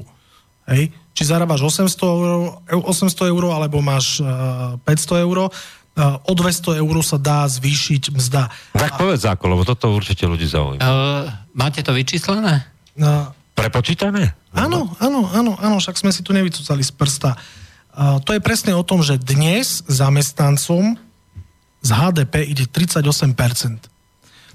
Ak by sme sa len dotiahli na priemer Európskej únie, tak to je zhruba tých 200 eur, ktoré by malo ísť zamestnancom.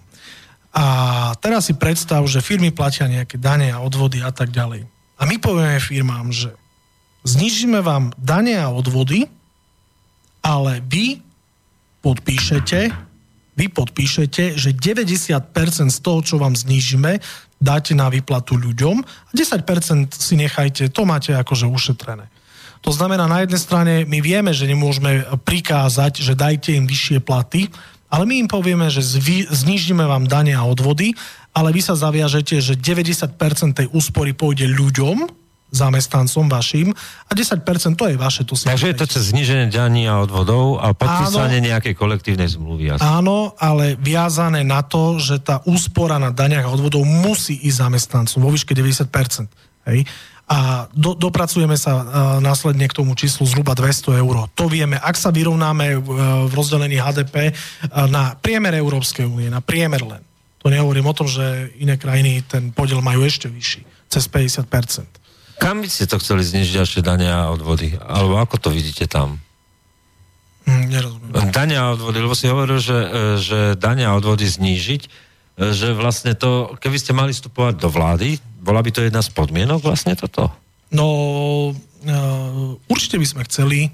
Uh, A ste sondovali, že napríklad ste sa bavili s Olano alebo SAS, lebo však... Tak, nie, nie, nie, nie, nie. Takéto debaty s nimi uh, neboli. Možno boli nejaké kuluárne v rámci nejakej debatky, ale Určite. No, ja... Všetci to prijali tak z rezervou. E, dokonca Šuc, e, komentátor, e, sme povedal, že konečne vieme, kto je slovenský Podemos. Akože.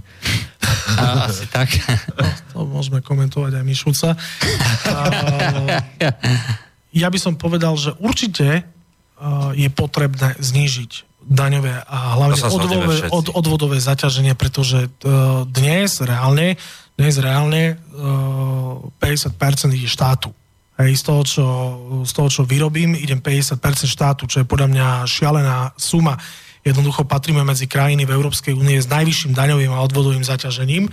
A, a tú sumu potrebujeme znižovať, lebo a, ešte raz, je tam práve v tomto je tam priestor, ak to znížime firmám a oni sa zaviažú, že tú úsporu dajú zamestnancom, tak v konečnom dôsledku nám ide nie o to, aby sme znížili firmám dane a odvody, ale o to, aby to, prišlo aby to, aby to išlo zamestnancom lebo na to vždy každý kašle. Hej, znižia sa, zniží sa, ja neviem, zavedí sa zase rovno daň, pôjde to všetko dole, ja neviem, na 16%, Saska hovorí, myslím, o 16%, ale v konečnom dôsledku uh, to je zníženie uh, pre firmy. Hej? Firmy budú mať tým pádom viac peňazí, vyšší zisk. Len tam nikto už negarantuje, že tie prachy potom dajú tým zamestnancom. A my hovoríme, znižíme, ale vy sa zaviažete zmluvne, že uh, to dáte ľuďom to nadviažem tak aktuálne, Jaguar, Jaguar, uh, vy ste tam aj boli, myslím, nie na tom, uh, nie Jaguar, ale jednak ste otvorili platy v Jaguáre. Áno. A práve tam je vidieť, že, že tam, tá, tie dohody so štátom tie firmy nejak, nejak nedodržiavajú. Že... No ja si myslím, že s vedomím štátu. S vedomím? Objasni. Uh, Jaguar je o tom, že Slovenská republika v rámci nejakého memoranda sa zaviazala Jaguaru dať investičnú pomoc vo výške 630 miliónov eur. Si predstavte, to je 20 miliard korún. To znamená, že ty, Jaguar, príď, postav nám tú fabriku, kde sa zamestná 3000 ľudí napriamo a my ti dáme za to 630 miliónov eur na daňové úľavy, ja neviem, pozemky a tak ďalej a tak ďalej a tak ďalej. 630 miliónov eur. A oni povedali, že dobre, tak my sa zaviažeme, že Slovakom budeme platiť 1250 eur uh, hrubú mzdu nástupný plat. Hej. A teraz nám začali chodiť informácie a fotky z prezentácií na uh, úradoch práce, kde nám ľudia fotili, že na úrade práce, keď robia nábor pre Jaguar a robia tam školenie, že tak toto je firma Jaguar, tá robí to a to a podmienky zamestnania u nich sú také a také a tam zrazu 650 eur hrubý plat. Mm, to sú agentúry alebo priamo... Priamo úrad práce. Nie, nie, nie. To, uh, Ten nábor agentúry alebo priamo Jaguar? To je aj, aj.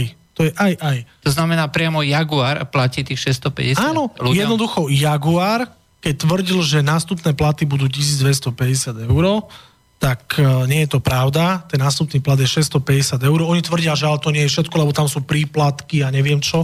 S príplatkami je to 800 eur hrubom, ale do 1250 je ešte veľmi ďaleko. Čiže my hovoríme, že my im dáme 630 miliónov eur, oni nám dajú nástupný plat 650 a teraz ešte, pozor, oni sa tvária, že no ale my nemáme tú kvalifikovanú pracovnú silu, tam my potrebujeme Srbov a Ukrajincov doviesť. Tak my im dáme 20 miliard korún, aby oni zamestnávali Srbov a Ukrajincov, to kde sme? No, po, Lebo oni sú lacnejší. Hej, no tak jasné, a cez agentúry sa to oplatí A absolútne. v súvislosti s tým napríklad Milan Krajňák bol teraz Sereď. bol v Seredi, firma FM Slovenska, bol na proteste slovenských zamestnancov. Teraz si predstavte, že v tej firme v Seredi pracuje 630 ľudí a z toho tí zamestnanci a tí odborári tvrdia, že 80% už sú Srby. 80% sú Srby. A tí slovenskí zamestnanci sa cítia utlačaní. Máme ďalší telefón. Áno, počujeme Dobrý sa? večer. Oh, počkajte. Halo, počujeme sa? Dobrý večer. Áno, dobrý večer. Dobrý večer. Áno, Áno, nech sa páči. Tu je Peter Otrnavý. Nemôžem súhlasiť s pánom Čoliským, čo rozpráva, pretože každý trošku normálne uvažujúci človek, keď niekto mi povie, že nástupné platy budú 600, 1000 e, eur, Viete si predstaviť, že v štruktúre tých zamestnancov všetci budú mať plat na 1200 eur, oni toto netvrdili.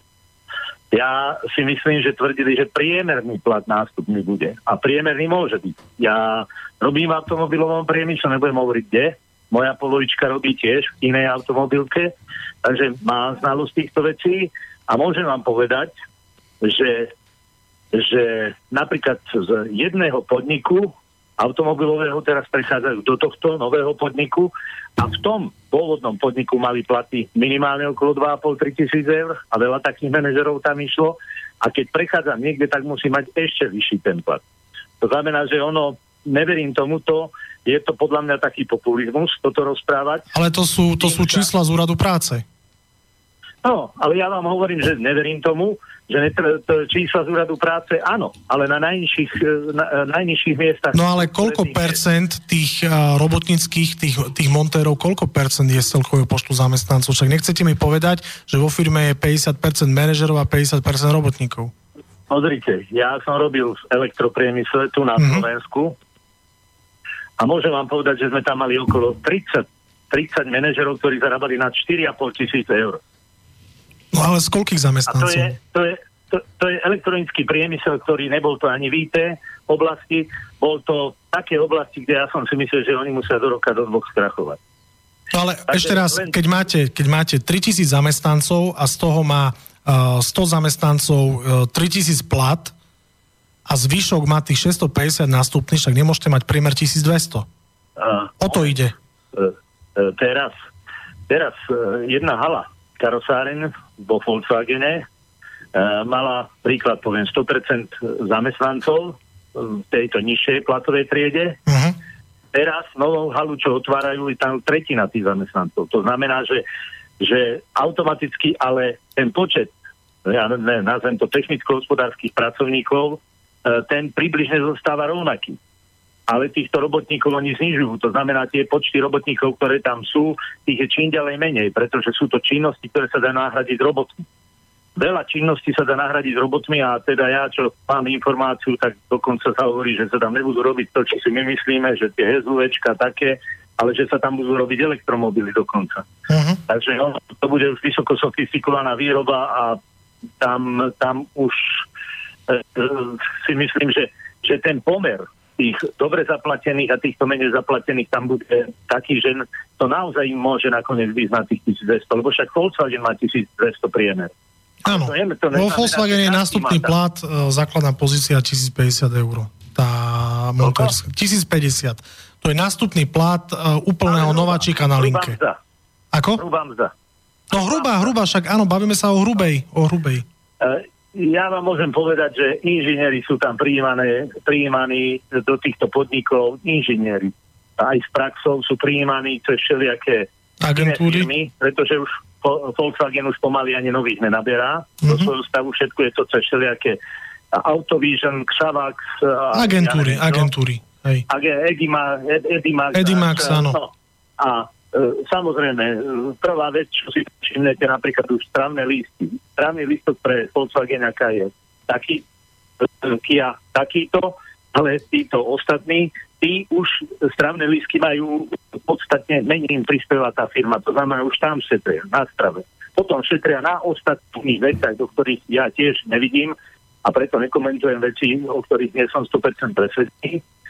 Takže ja si myslím, že táto informácia, že to, toto, toto, pretože tam držím palce, tak by som nerad s týmto na vašom mieste orodoval, pretože, uh, pretože naozaj znalec, ekonóm, tieto veci je vyvrátiť.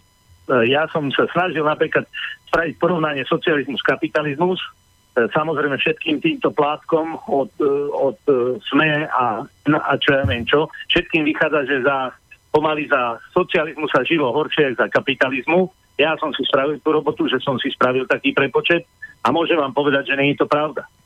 Pretože tam, keď nahodíte tie ceny e, e, a nahodíte hlavné mzdy, ja mám zo štatistického úradu stiahnuté mzdy, kde vám poviem, že e, nemám teraz prísť, ale tam to vychádza 1400, nie takto, to 900 eur, e, takto, priemerná mzda naozaj vychádza v čistom 720 eur na Slovensku za 720 eur, čo to je aký plat? Keď, keď máte pomaly petiny rodín, kde druhý partner nerobí, alebo robí, robí na všelijakých na takých miest, kde, e, po, do, kde im musí štát e, e, ešte vyrovnávať tu, aby to bola tá minimálna mzda. No dobré, a zoberte si že... ten nástupný plat, ktorý oni ponúkajú tým robotníkom, je 650 eur v hrubom. No čo je toto za plat? Firma, ktorej, ktorej my Ale sme dali 630 miliónov eur. Však keď si vynásobíte 630, e, vydelíte 630 miliónov eur delené tých 3000 zamestnancov, tak vám priemerná mzda musí ísť okolo 1700 eur v čistom.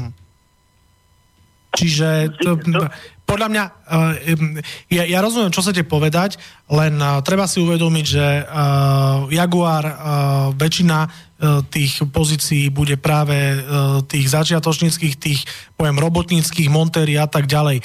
A jednoducho, aj keby tam 100 manažerov malo 3000 eur plat nástupný, čo je podľa mňa blbosť, tak uh, jednoducho ten priemer vám nemôže výsť 1200 ani, ani, ani náhodou. Hej. Čiže uh, ja, ja som, my, takto, my sme presvedčení o tom, že nie je normálne, že my sa poskladáme, aj, aj vy z vašich daní a odvodov, na 630 miliónov eur pre Jaguar a tie nástupné platy sú tam také, aké sú. To, to je, ale to je jasné, ale povedzte mi jedno, a uh, povedzte mi jedno, že akým spôsobom zamestnať tu ľudí.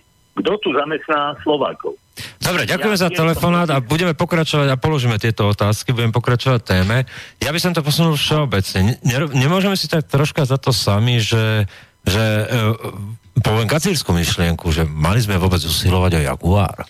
Uh, ja hovorím, že mali, ale nie s takou investičnou pomocou, 630 miliónov eur, a nie v regióne, kde je problém získať uh, zamestnancov kvalifikovaných. A teraz si predstav, na východnom Slovensku, ja som z Vranova, keby si vo, vo Vranove otvoril takú fabriku, tak ti garantujem, že nepotrebujú ani Srbov, ani Ukrajincov, pretože tá armáda nezamestnaných na východe tam reálne je, ale urobia fabriku na západnom Slovensku, si zober, že v regiónoch, kde je 4-5% nezamestnanosť oproti Vránovu, kde je 18-19% nezamestnanosť, čiže podľa mňa je aj chore ťahať zahraničných investorov na západné Slovensko, kde majú reálne problém nájsť kvalifikovaných. A teraz...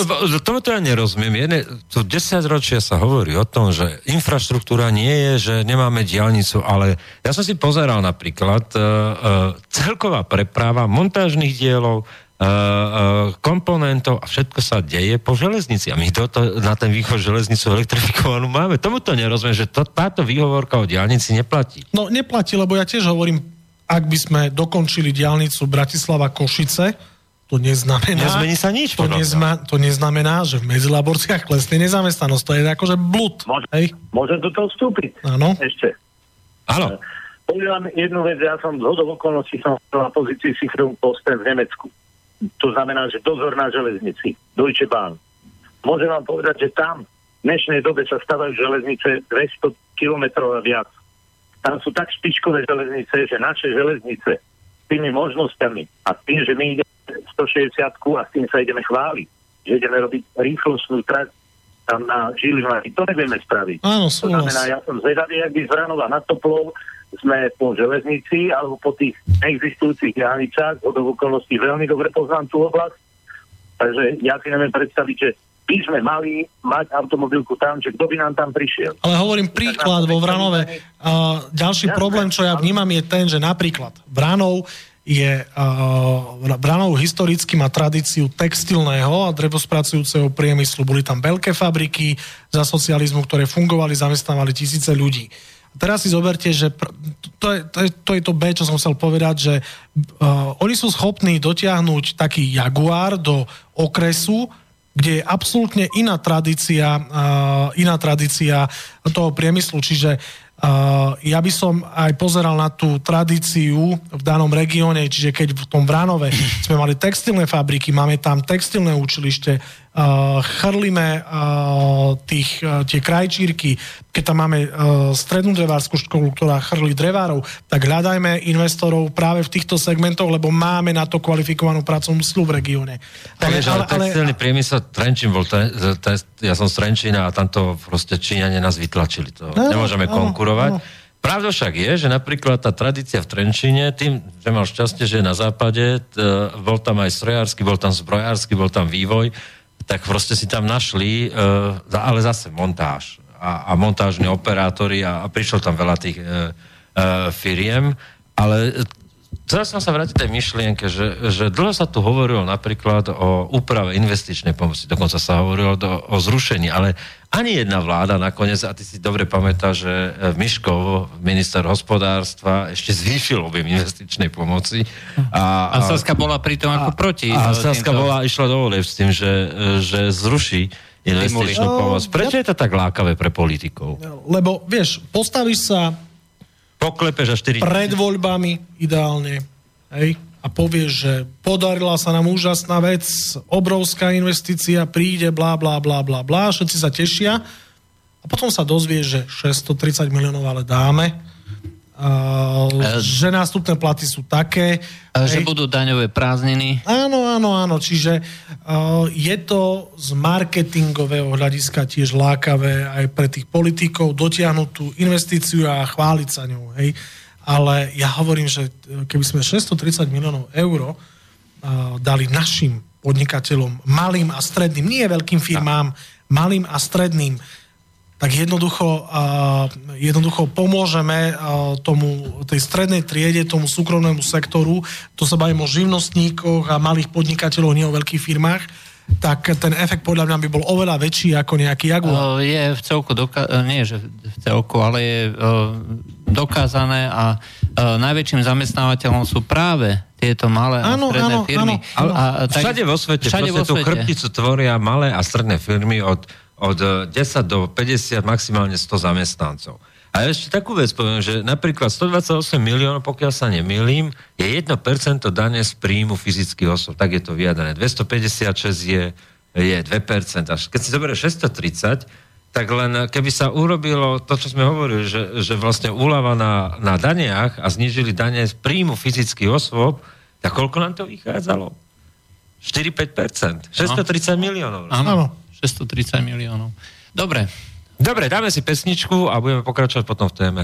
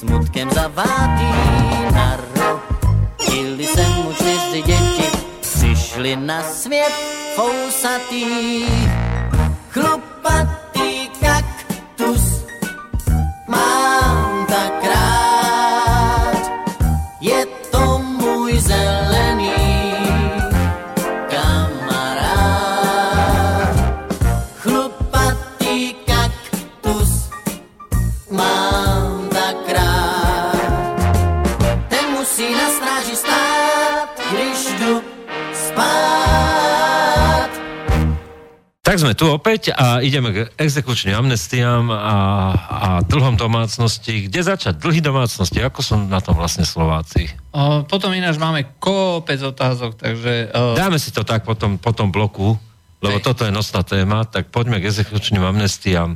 Tam tá prvá výčitka bola, však povedzme si pravdu, že však sme rodina, to bola aj nosná téma vo voľbách Uh-huh. uh, parlamentných. Jedna z veľkých nosných tém, ktorú priniesla exekučná amnestia.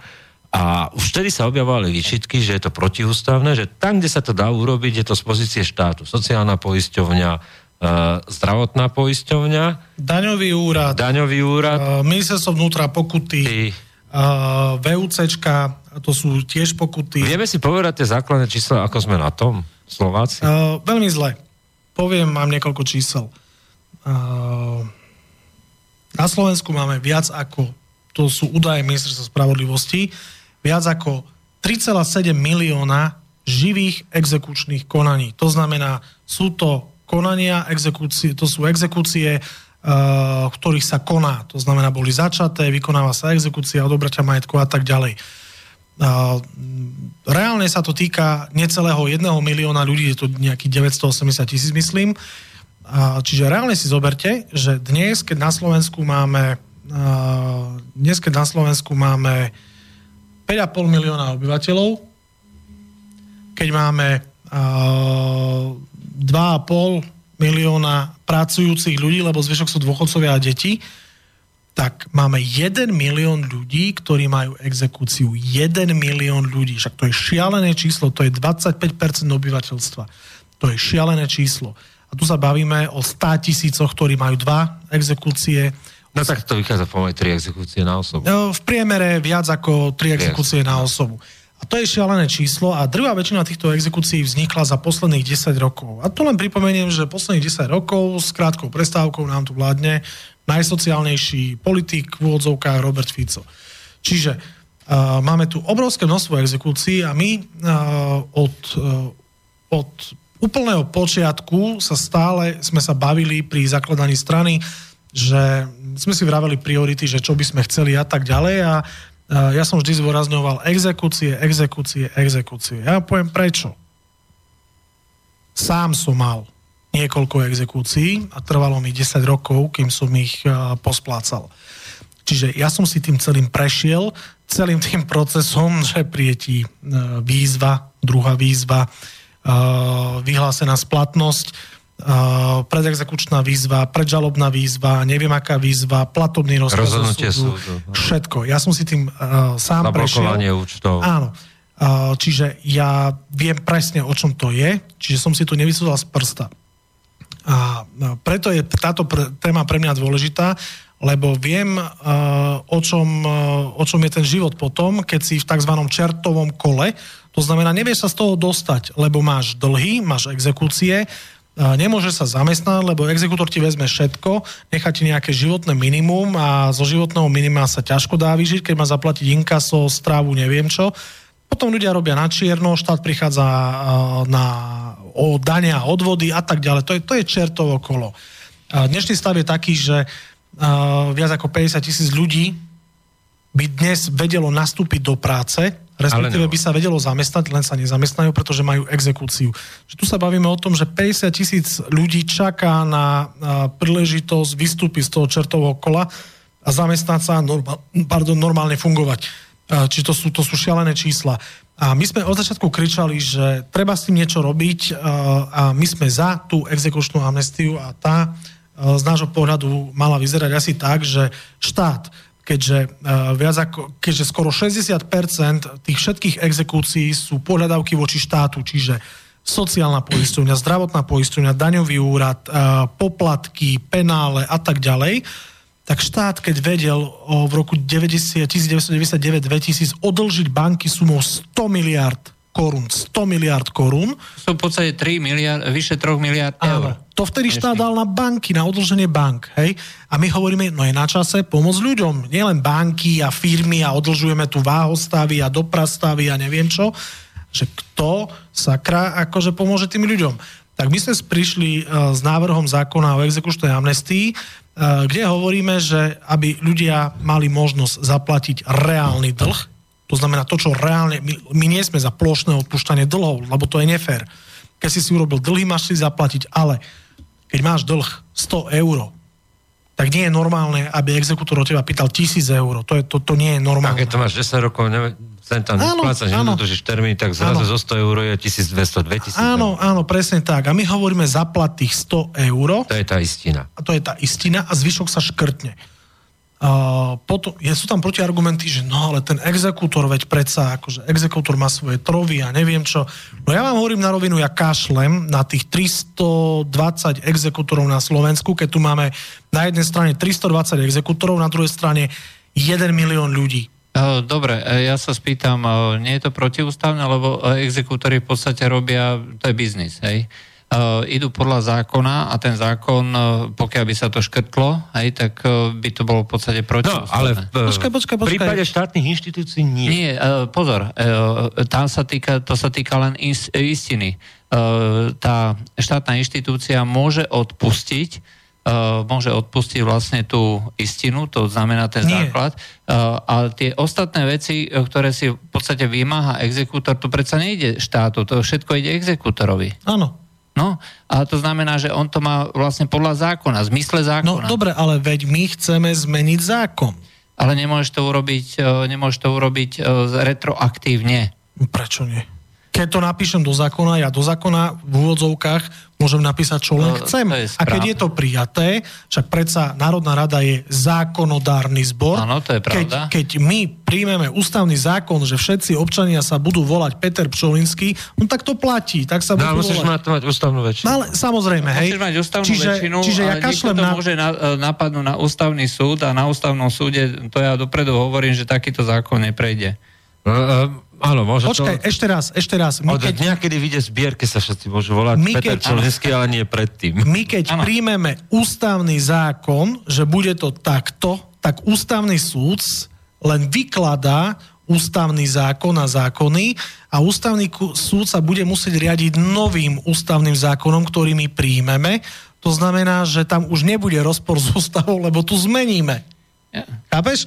Oni, oni, uh, ústavný súd nemôže posudzovať zákon podľa už neplatného ústavného zákona. My príjmeme nový. Uh. To znamená, o tom to je.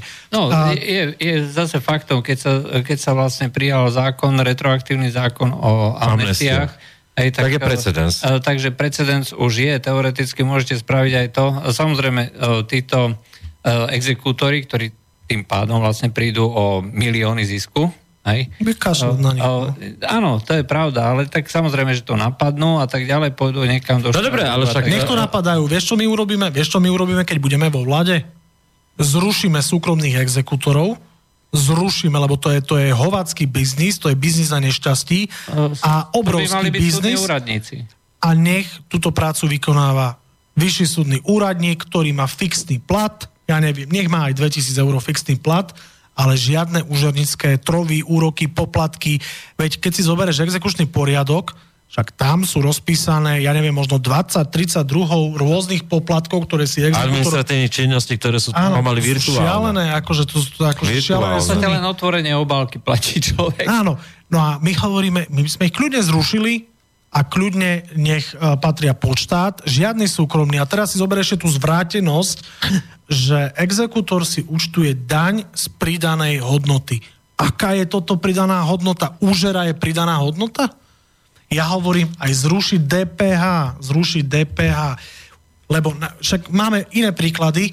Si zober, že napríklad v poisťovníctve sa neplatí DPH. Tam nie je DPH.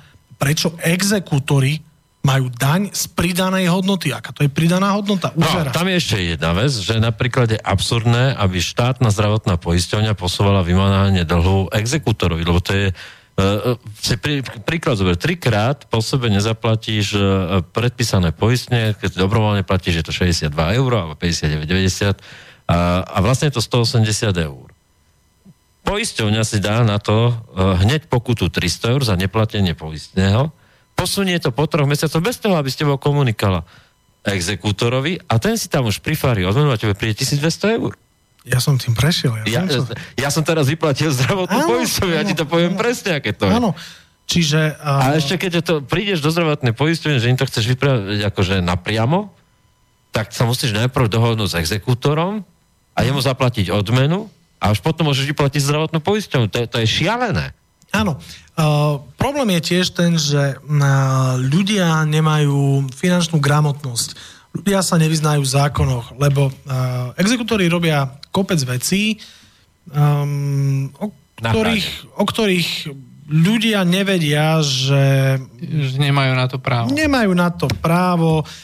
Uh, je kopec vecí, ktoré ľudia nepoznajú, ako, ako sa dá týmto veciam eh, nie že vyhnúť, ale uh, obísť, alebo Tomáš uh, Jožo Mihal napísal takú knihu Materská, kde popisuje, na čo všetko ty máš nárok ako mamička na materskej a tak ďalej a tak ďalej. A to sú také rady, typy, triky, návody hej, pre tie mamičky. A poviem už teraz, ja pripravujem spolu s právnikom, ktorý uh, rieši práve spotrebiteľské úvery, exekúcie a tak ďalej, pripravujeme uh, takú nejakú publikáciu, ktorá bude ľuďom dávať také rady, typy a triky, ako sa zbaviť dlhov, ako s tými exekútormi, ako s tými inkasnými spoločnosťami. Ja vám poviem, niekedy volali z tých inkasných spoločností, že Intrum Justícia, EOS, KS, ja ich vymenovať, hej. Ja som ich, ako úplne vážne, ja som ich do riti posielal.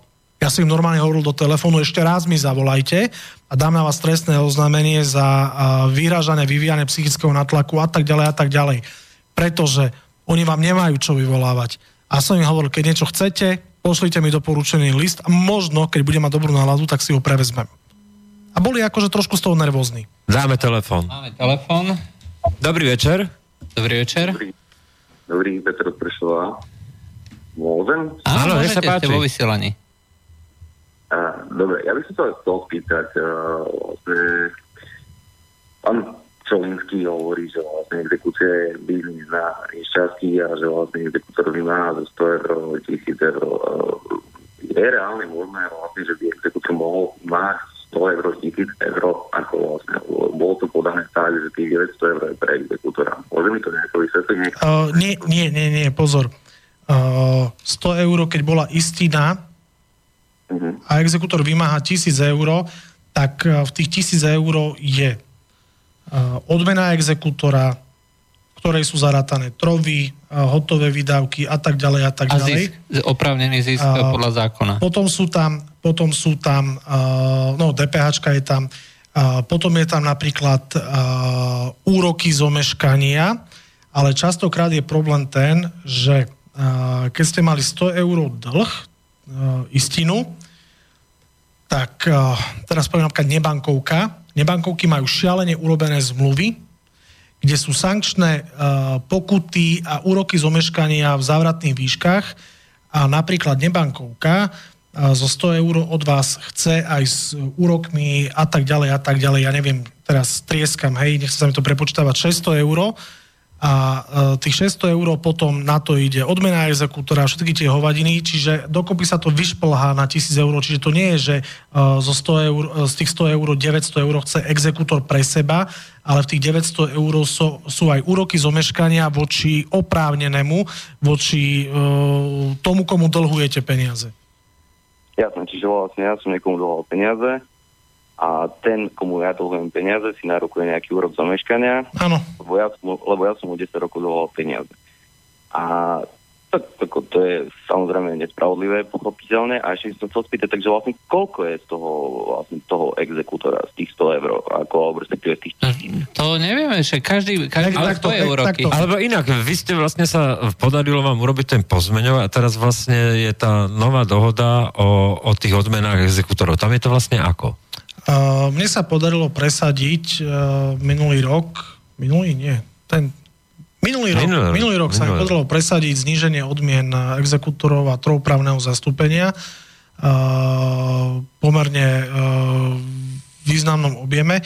Uh, by som povedal, okolo 40% menej si môžu účtovať od 1. apríla na nové exekúcie, nie na staré, na nové po, ktoré vzniknú po 1.4.2017. Ale to, čo sa pýtate, tak e, ono je to tak, že príde vám výzva od exekútora, že uh, zaplate svoj dlh, účtujem si 10% odmenu plus DPH uh, a tak ďalej a máte na to 14 dní. Ak vy do 14 dní nezaplatíte celý ten dlh, tak následne v zmysle zákona je odmena exekútora 20% z vymáhanej sumy plus DPH, čiže vám to rastie. A, a vy, kým nesplatíte istinu, napríklad tých 100 eur, vy, kým ich nesplatíte, tak ten dlh vám narastá. Na, narastanie dlhu sa zastaví, až kým splatíte istinu. Potom už vám to nemôžu úročiť, ale kým nie je zaplatená, tak sa to stále úročí. To znamená, že odmena exekútora, keby ste si zobrali exekučný poriadok, tak tých uh, typov odmien a poplatkov, ktoré si exekútor môže narokovať, je strašne veľa. Uh, za papier, uh, za, vykonanie, za vydanie poverenia, za blokáciu banke, za blokáciu na katastri, za vyžiadanie informácie z dopravného inšpektorátu. To znamená, exekútor sa pýta dopravného inšpektorátu, že má tento a tento človek nejaké auto, vlastne nejaké auto a za to exekútor si účtuje poplatok. A teraz si zoberte reálnu situáciu. Neviem, pres... prepačte, že skáčem. Áno? Bavíme vlastne o exekučnom poriadku po novelizácii alebo pre novelizáciou? Uh, bavíme sa o exekučnom poriadku pred novelizáciou, lebo drvá väčšina exekúcií sú staré exekúcie. Od 1.4. sa exekúcie riešia podľa nového exekučného poriadku. Ale tam ja až taký problém nevidím. Ja vidím problém... A pokiaľ viem, tak v exekučnom poriadku bolo vtedy tak, že za takéto veci si exekútor asi veľmi neúčtoval. Ešte raz, ešte raz, nerozumel som že myslím si, že tam bolo len poštovné, neboli tam tieto veci, čo robili. Nie, nie, nie, nie, nie, v žiadnom prípade. No to... Chcete povedať, že exekutor si účtuje len poštovné? No, určite si neúčtoval to, že vyžiadal informáciu z dopravného inšpektorátu. Ale samozrejme, že hej.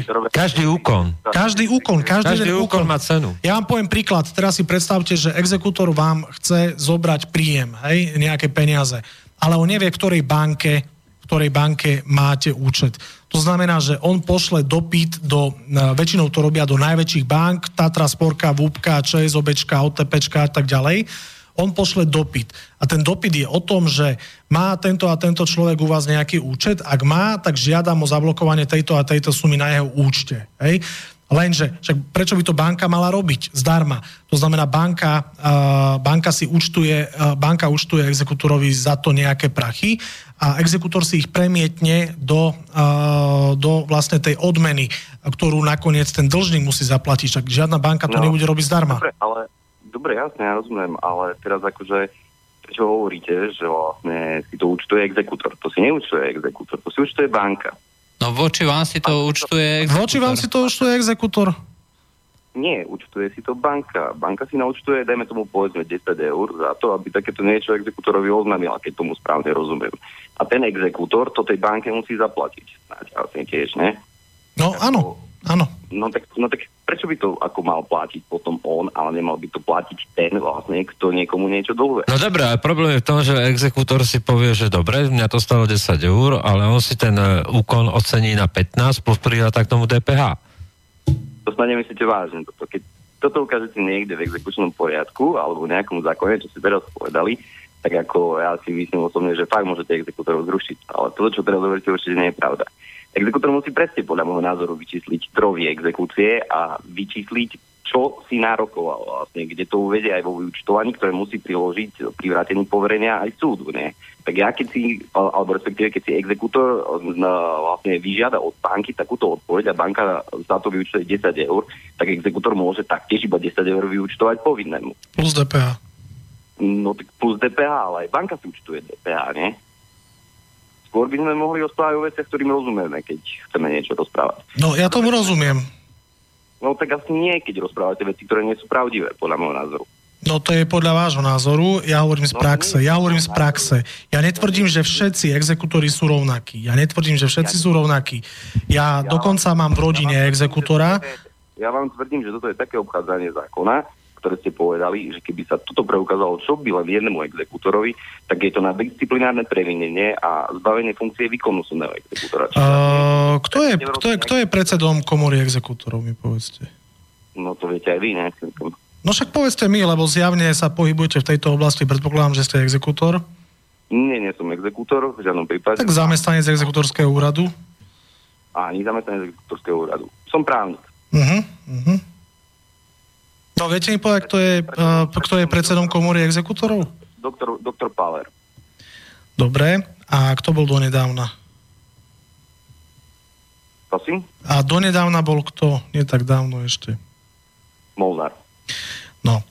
A teraz si zoberte, že príde podnet, napríklad, hovorím ako príklad, príde podnet na pana Molnára. A máme tam nejaký disciplinárny senát, dobre hovorím? Nie, samozrejme. Každá no. stavovská organizácia by mala mať také niečo, ne? Ešte raz? Každá takáto organizácia by mala mať. No, však samozrejme. A, a disciplinárnemu senátu šefuje kto? No to viete, ne? No však povedzte.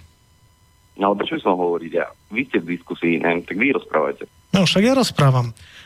Chcem tým povedať to, že častokrát sa stáva, že podnety, ktoré prídu na jednotlivých exekútorov, tak riešia samotní exekútory v rámci disciplinárneho senátu alebo komory exekútorov. Vidím tam dosť veľa problémov. Sú, sú skúsenosti aj s komunikáciou s exekutórmi a si nemusíme navrávať, že voláte na exekutorský úrad, nikto vám tam nedvihne. Posielate e-mail, nikto vám neodpovie Jediné, na čo vám odpovedia, je doporučená pošta, alebo keď idete osobne a náhodou vám otvoria. Čiže častokrát, a to hovorím rovno, aj mne osobne sa stalo, že chcel som zaplatiť svoj dlh, ale som nevedel sa dovolať a skontaktovať s exekútorom. Čiže uh, nerobme si ružové okuliare, že exekútor... No? Máte, keď máte v rukách upovedomenie o začatí exekúcie, na základe ktorého chcete zaplatiť. A to, že vám nezvíjajú, to je proste podľa môjho názoru taká istá demagogia, ale nebudeme sa o tom baviť. Jaká demagogia? Ja vám poviem konkrétne príklady, keď som volal na exekutorský úrad doktora Krutého, volal som tam asi 20 krát za deň od rana do večera v rôznych časoch, v rôznych hodinách, nikto vám nevezme telefon. Vybrať si, vybrať si exekutorský úrad, ktorý je fakt verejne najznámejší s tým... No hovorím ako príklad, však čo? Robil, robil pre určitú demákovku a tak ďalej ľudia. Áno. Tí, ktorí zobrali, zobrali požičky s vysokými úrokmi a pri podpise zmluvy mali asi zatvorené oči, tak potom sa nemohli dovolať. Dobre. Mm, no to je to, čo som hovoril predtým, že ľudia sú finančne negramotní a častokrát podpíšu zmluvy, ktoré sú maximálne pre nich nevýhodné. Dobre, Dobre. už asi by som veľmi dlho rozprával, ale uh, chcem povedať jednu vec.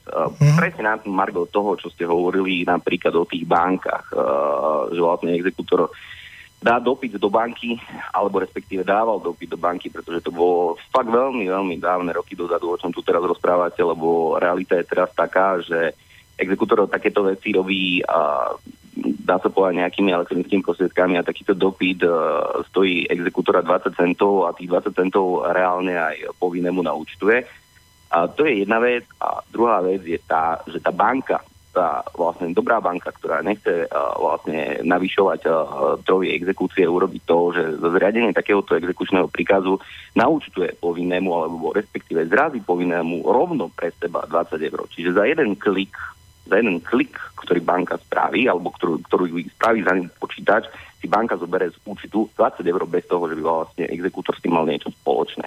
Čiže exekútor poškodí toho povinného, chudáka povinného o 20 centov a banka o 20 eur. Hej. Takže to je jedna vec, na ktorú som chcel spýtať, že či by nebolo možno rozumné zamyslieť aj vlastne na okolnosti, ktoré sú trošku pomimo uh, exekútorov alebo respektíve exekučného konania a uh, ako zarábajú vlastne súkromné inštitúcie na týchto exekúciách. To je jedna vec. A druhá vec, čo by som chcel, že by ste sa hlavne vyjadrili, je vlastne novela exekučného poriadku, ktorá vstúpila do platnosti od 1.4.2017 a súčasťou tejto novely a bolo aj to, že vlastne a, do systému náhodného prideľovania exekučných konaní, ktorým a, nesúhlasili napríklad aj advokáti a podobné veci, podobné uh-huh. subjekty, ktoré na tom akože samozrejme na tých exekučných konaniach zarábali veľké peniaze.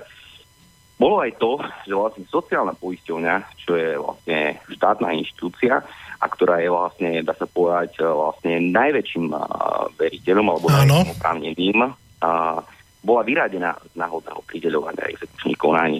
A bolo to odôvodnené asi takým spôsobom, že vlastne jednoducho, keď to bude robiť exekúcie si sama vlastne sociálna poisťovňa, tak na tom nebudú zarábať exekútory, ani sociálna poisťovňa, ale proste jednoducho tí povinní, tí chudáci povinní, ktorí akože neplatia vlastne odvody a e, ostatní a zodpovední, a, ktorí platia, tak vlastne musia platiť aj za nich. Bavíme sa pri operačnom fonde a podobne, ako tak v úvodokách, nebudem to až tak do detailov rozoberať. Tak vlastne sa dosiahla jedna vec, že keď to vstúpilo do platnosti, tak prvé, čo bolo, tak uh, riaditeľ sociálnej poisťovní a požiadal kompetentné inštitúcie, povedzme rovno ministerstvo, o navýšenie na rozpočtu sociálnej poisťovní zo štátneho rozpočtu kvôli tomu, že vlastne potrebuje nových zamestnancov, priestory. Áno, personálne posilniť, áno. Ja, jasné. A teraz ja sa pýtam, uh, kto tie milióny eur, o ktoré požiadal, a tu vy viete asi koľko to je, keď máte takýto prehľad problematike, zaplatí? Daňový poplatník. Nie, nie, nie. Povedzme si tak, aký daňový poplatník? Zodpovedný daňový poplatník ktorý platí zodpovedné odvody do sociálnej poisťovne, do štátu dane a tak ďalej. Uh-huh. A ten chudák, ten chudák povinný, ktorému vy chcete tak vehementne pomáhať, sa smeje a povie si, ja som 10 rokov dohoval sociálnej poisťovni, za tých 10 rokov nikto nič nenaučtuje. Nejaký úrok do meškania. Nejaké poplatky pre toho zlého exekútora, ktorý sa na takéto strašné trovy zo 100 eur 900 do vlastne ďalších, aby sme sa dostali na sumu 1000 eur. Ale my všetci, daní poplatníci, ktorí zodpovedne platíme, budeme platiť naďalej.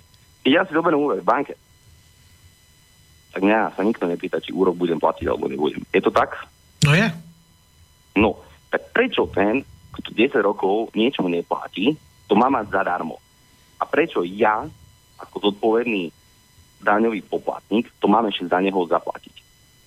Dobre, Čiže odpoviem vám, hej? Ešte, ešte posledná vec, lebo ešte posledná vec a potom ja už sa vypnem a môžete vlastne uh-huh. diskutovať ďalej. Myslím, že budete mať o čom. A posledná vec. Hovoríte stále o tom, že vlastne aká je exekúcia nespravodlivá, aký je to biznis a ak, ako je to na proste jednoducho biznis na chudobe, na ožobračovaní ľudí a tak ďalej. Ja ako nechcem vám protirečiť. Časti máte možno pravdu, samozrejme. Je to biznis, pretože si to štát takto sám založil. On mm. nedal tým exekútorom nič, proste, aby povedal, že dobre, a my vám dáme nejakú pevnú sumu, na základe toho robte a to je všetko. Nie. Ty si zamestnaj zamestnanca, ty si zaplať prenájom kancelárie, ty si urob software a vymáhaj. My ti to dáme zákonom, ty to robiť musíš, ale nedáme ti na to ani jedno jediné euro. A... Ale dáme ti celkom dobré podmienky na to, aby si to robil, no. No, jasné. A teraz ešte ako poviem to, že nie aby ja som to robil, aby to robili tí, ktorí to robia. Ja mám znalosť problematiky. A ešte chcem povedať len to, aby to už som týmto ukončil. Uh-huh. Rozprávate stále o tých uh, prípadoch, alebo zverejňujete na svojich uh, rôznych sociálnych sieťach a tak ďalej, ako nejaký chudák povinný, ktorého mne je samozrejme ľúto, stiahol na život uh, kvôli nejakým exekúciám, za ktoré on v podstate nemohol, pretože iba bol spoluručiteľ, keď podpisoval zmluvu, tak bol uh, Napríklad, no. ako ste povedali. A chcem sa vás spýtať. Myslíte, že takto to vnímajú aj uh, tí oprávnení, ktorým napríklad bolo ublížené na zdraví, majú trestný rozkaz a ten útočník uh, im má niečo zaplatiť, uh, napríklad náklady na liečenie a to nezaplatí. Ale myslíte, že to takto isto vníma aj matka, ktorá má maloleté deti, povedzme 4 a manžel ju nechá s nimi samú a proste jednoducho nemá záujem zaplatiť ani cent na výživnom. Alebo myslíte, že to vníma napríklad takto matka nejakého 16-ročného dievčaťa, ktorú nejaký jej uh, priateľ recidivista ubil na smrť a nezaplatil náklady spojené s pohrebom. Myslíte na to, že aj oni na to takto pozerajú? Že ten exekútor je až natoľko zlý? No, uh, dobre. Ďakujem za otázky. Skúsim, čo si pamätám, odpovedať. Uh, čo sa týka Matiek a toho výživného. Dobre. My sme predkladali návrh zákona, aby uh, dlh na výživnom prebral štát a štát si vymáhal od toho dlžníka, toho, ktorý nechce platiť výživné, pretože kým sa matka domôže spravodlivosti na súde, a dnes to funguje asi tak, že keď viac ako 3 mesiace, myslím, alebo 6 mesiacov neplatíte výživné, tak je to trestný čin neplatenia výživného. no. Ale stačí, keď zaplatíš 50 eur, pošleš, hoci dlhuješ, ja neviem, 300, tak sa... Uh, preukážeš dobrú vôľu. No. Áno, preukážeš dobrú vôľu a ide to a ďalej. nie Čiže, umyselne splácať. Áno, a matka sa nevie domôcť tých peňazí reálne, lebo matka e, s tými deťmi reálne nemá ani finančné prostriedky na právnikov a súdne konania, ťa to rok, dva, tri. Toto akože beriem. Práve preto my sme dali návrh zákona, aby uh, v takýchto prípadoch uh, štát okamžite vyplácal... A ten si to potom vymáha. A ten si to vymáha od dlžníka, aby sme práve ochránili matky. Ako to dopadlo? Zamietli to, jasné. A čo sa týka ďalších vecí, no a nemôžem s vami súhlasiť vo všetkom, no máte pravdu, ale pre nás je podstata tá, že strašne veľa ľudí sa dostalo do exekúcie nevlastným príčinením. Teraz si predstavte prípad typu, že chlap so ženou si zoberú hypotéku, splácajú to, zrazu manželka dostane rakovinu, zomrie, chlap má problém splácať tú hypotéku, ale ešte nejako to spláca a v práci, dosta- v práci sa mu stane pracovný úraz, ostane na invalidnom dôchodku a už nemá šancu splácať hypotéku. Potom príde banka, výzva, predčasné splatenie a tak ďalej a tak ďalej a dom ide do dražby. A teraz ten chlap nie vlastnou vinou má zaplatiť, ja neviem, 20-30 tisíc eur a má invalidný dôchodok. Potom máte x iných, to sú nejaké zdravotné, životné udalosti, máte x iných dôvodov, vyhodenie zo zamestnania, máte úver na krku, alebo jednoducho ste pri podpisovaní zmluvy napríklad uvedení do omilu, že jasné, keby bol nejaký problém, uh, nemusíš, dva mesiace počkáme, lebo to je to, čo hovorím, ľudia nemajú finančnú gramotnosť, ľudia si nečítajú tie malé písmenka, o ktorých vy, vy ste vraveli, že podpisujú zmluvy, neviem čo. A teraz si predstavte, že máte životnú situáciu, že vám príde veľký nedoplatok za plyn, za elektrínu, čo po dlhých zimách je úplne bežné, že poviem, mojej babke príde 400 eur nedoplatok za plyn, ktorá má, ja neviem, 300 eur dôchodok. Teraz akože príklad hovorím. Z čoho to má zaplatiť? Tak ten človek čo urobí? Siahne po najbližšej nejakej pôžičke, nebankovke, lebo reklamy sa hrnú z každej strany, len potom má problém to splácať, ale on rieši v tej chvíli svoju urgentnú životnú situáciu, ktorú musí urgentne vyriešiť. Hej? Čiže takýmto spôsobom sa ľudia častokrát nie vlastným pričinením, ale nejakou blbou zhodou okolností dostanú do týchto problémov. Čiže neháčme všetkých do jedného vreca, že sú blbí a nevedia, čo podpisujú. Ešte raz, ľudia nie sú finančne gramotní, uh, nemajú právne vzdelanie, nemajú uh, nejaké ekonomické vzdelanie a častokrát len oni len potrebujú rýchlo vyriešiť svoju akutnú životnú situáciu. A ja nemôžem súhlasiť s vami, že je to nefér a tak ďalej a tak ďalej. Veď predsa, my, veď predsa my nehovoríme, že ten človek nemá splácať svoje dlhy, ale my hovoríme to, že tým, že tu máme 1 milión ľudí v exekúcii, tak je to problém pre ekonomiku ako takú. To znamená, my sa nemôžeme tváriť, že je to nespravodlivé voči uh, iným, lebo reálne štát má problém. Hej? Si zoberte, máte 1 milión ľudí v exekúcii, veď to nie je 10 tisíc, že kašlem na to, že... A sú vyradení v podstate z pracovného Áno, procesu. sú vyradení z pracovného procesu, ale hlavne štát prichádza aj na dania a od veľké peniaze. A teraz si zoberte, že uh, sociálna poisťovňa už myslím dvakrát v histórii robila generálny pardon. To znamená, urobila vlastne to, čo my navrhujeme, že zaplať istinu a zvyšok ti odpustíme. Tie penále a úroky ti odpustíme. Hej. A výsledok bol taký, že obrovské množstvo ľudí, ktoré dlhovali sociálne poistovne, zaplatili tú istinu, lebo uh, jednoducho uh, vedel, že keď zaplatí 300 eur, tak ušetrí ďalších 300 eur na penálach, uh, na penáloch a poplatkoch uh, ako príklad. A to isté navrhujeme aj my, pretože jednak bude to príjem do štátneho rozpočtu. Teraz si zober, že máš 1 milión ľudí v exekúcii, urobíš nejakým spôsobom v nejakej forme tú exekučnú amnestiu a 300 tisíc ľudí si povie, že fú, má to zmysel, lebo ušetrím toľko a toľko, zoženiem si peniaze, alebo ja neviem čo, splátkový kalendár, čokoľvek a zaplatí tú istinu. Veď je to príjem do štátneho rozpočtu, štát dostane peniaze, ktoré normálne nemá, ktoré dnes nemá. To znamená, je to plus aj pre štát, a je to plus uh, aj pre sociálny systém, lebo tí ľudia nie sú odkázaní na nejaké dávky v motnej núdzi, ale už vie, že sa môže ísť zamestnať, lebo už mu exekútor nezobere výplatu.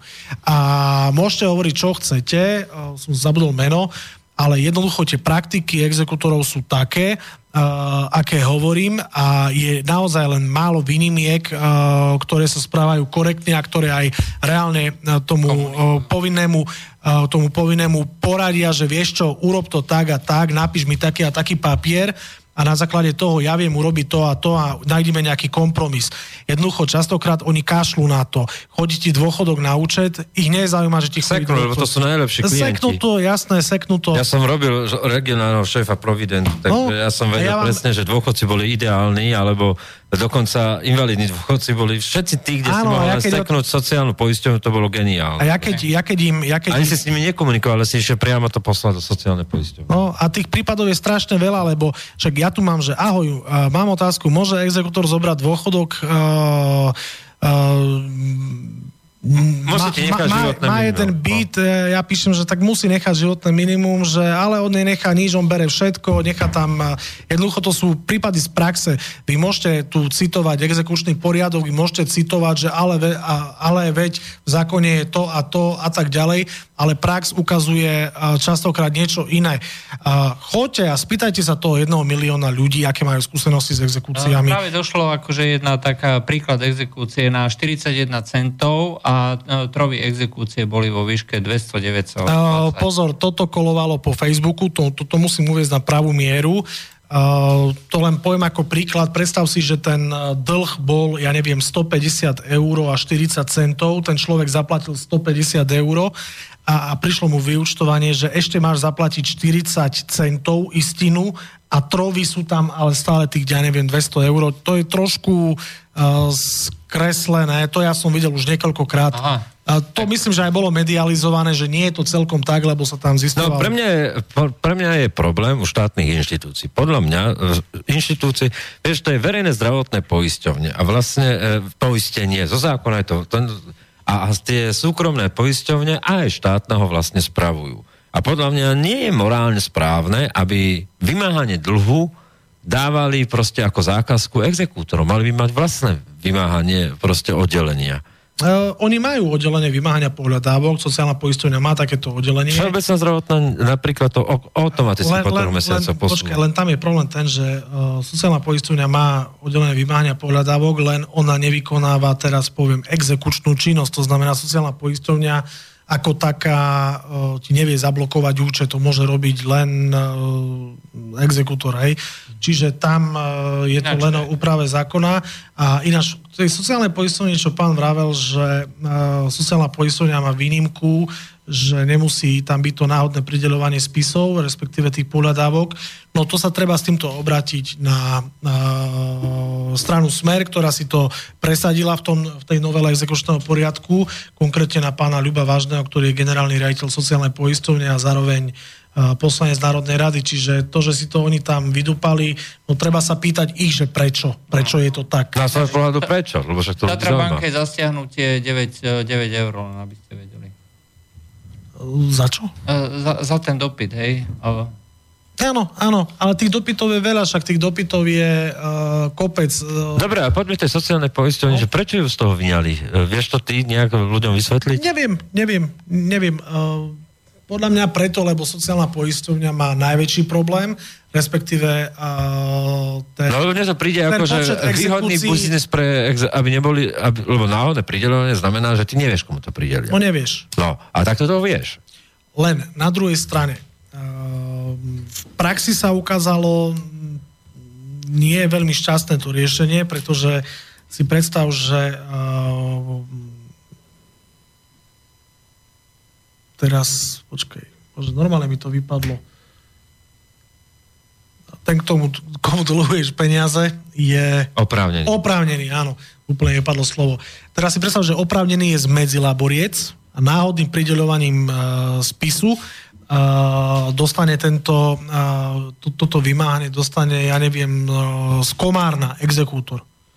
No tak jasné, ak exekútor sa rozhodne, že tak idem na, ja neviem, osobný výjazd, hej, že sadem do auta a idem vykonať, uh, ja neviem, spísanie veci, alebo ja neviem čo, hej, nejaký úkon osobne, tak jasné, že z Komárna do Mezilaboris, tak to si akože vyúčtuje. No takto, tak to je to si vyúčtuje, ja, Áno, no. to je, no z tohto, uh, z tohto pohľadu to nie je celkom šťastné riešenie, lebo predsa len ak ja som oprávnený v medzilaborciách, tak si hľadám exekútora, ktorý je v medzilaborciách, eh, ja neviem, v Humennom alebo niekde v blízkom okolí, lebo viem, že eh, má aj znalosť eh, regiónu a viem, že skôr sa vie obracať v tom Dobre, regióne. beží nám posledná minúta. Aký, aký je vlastne plán ďalší, tak skrátke nám no, povedzme Ja som rodina. už videl nejaký nástrel ústavného zákona, ktorý predkladá, ktorý bude predkladať ministerstvo spravodlivosti a pána asi nepoteším, e, pretože ten návrh ústavného zákona ide ešte ďalej, ako sme navrhovali my.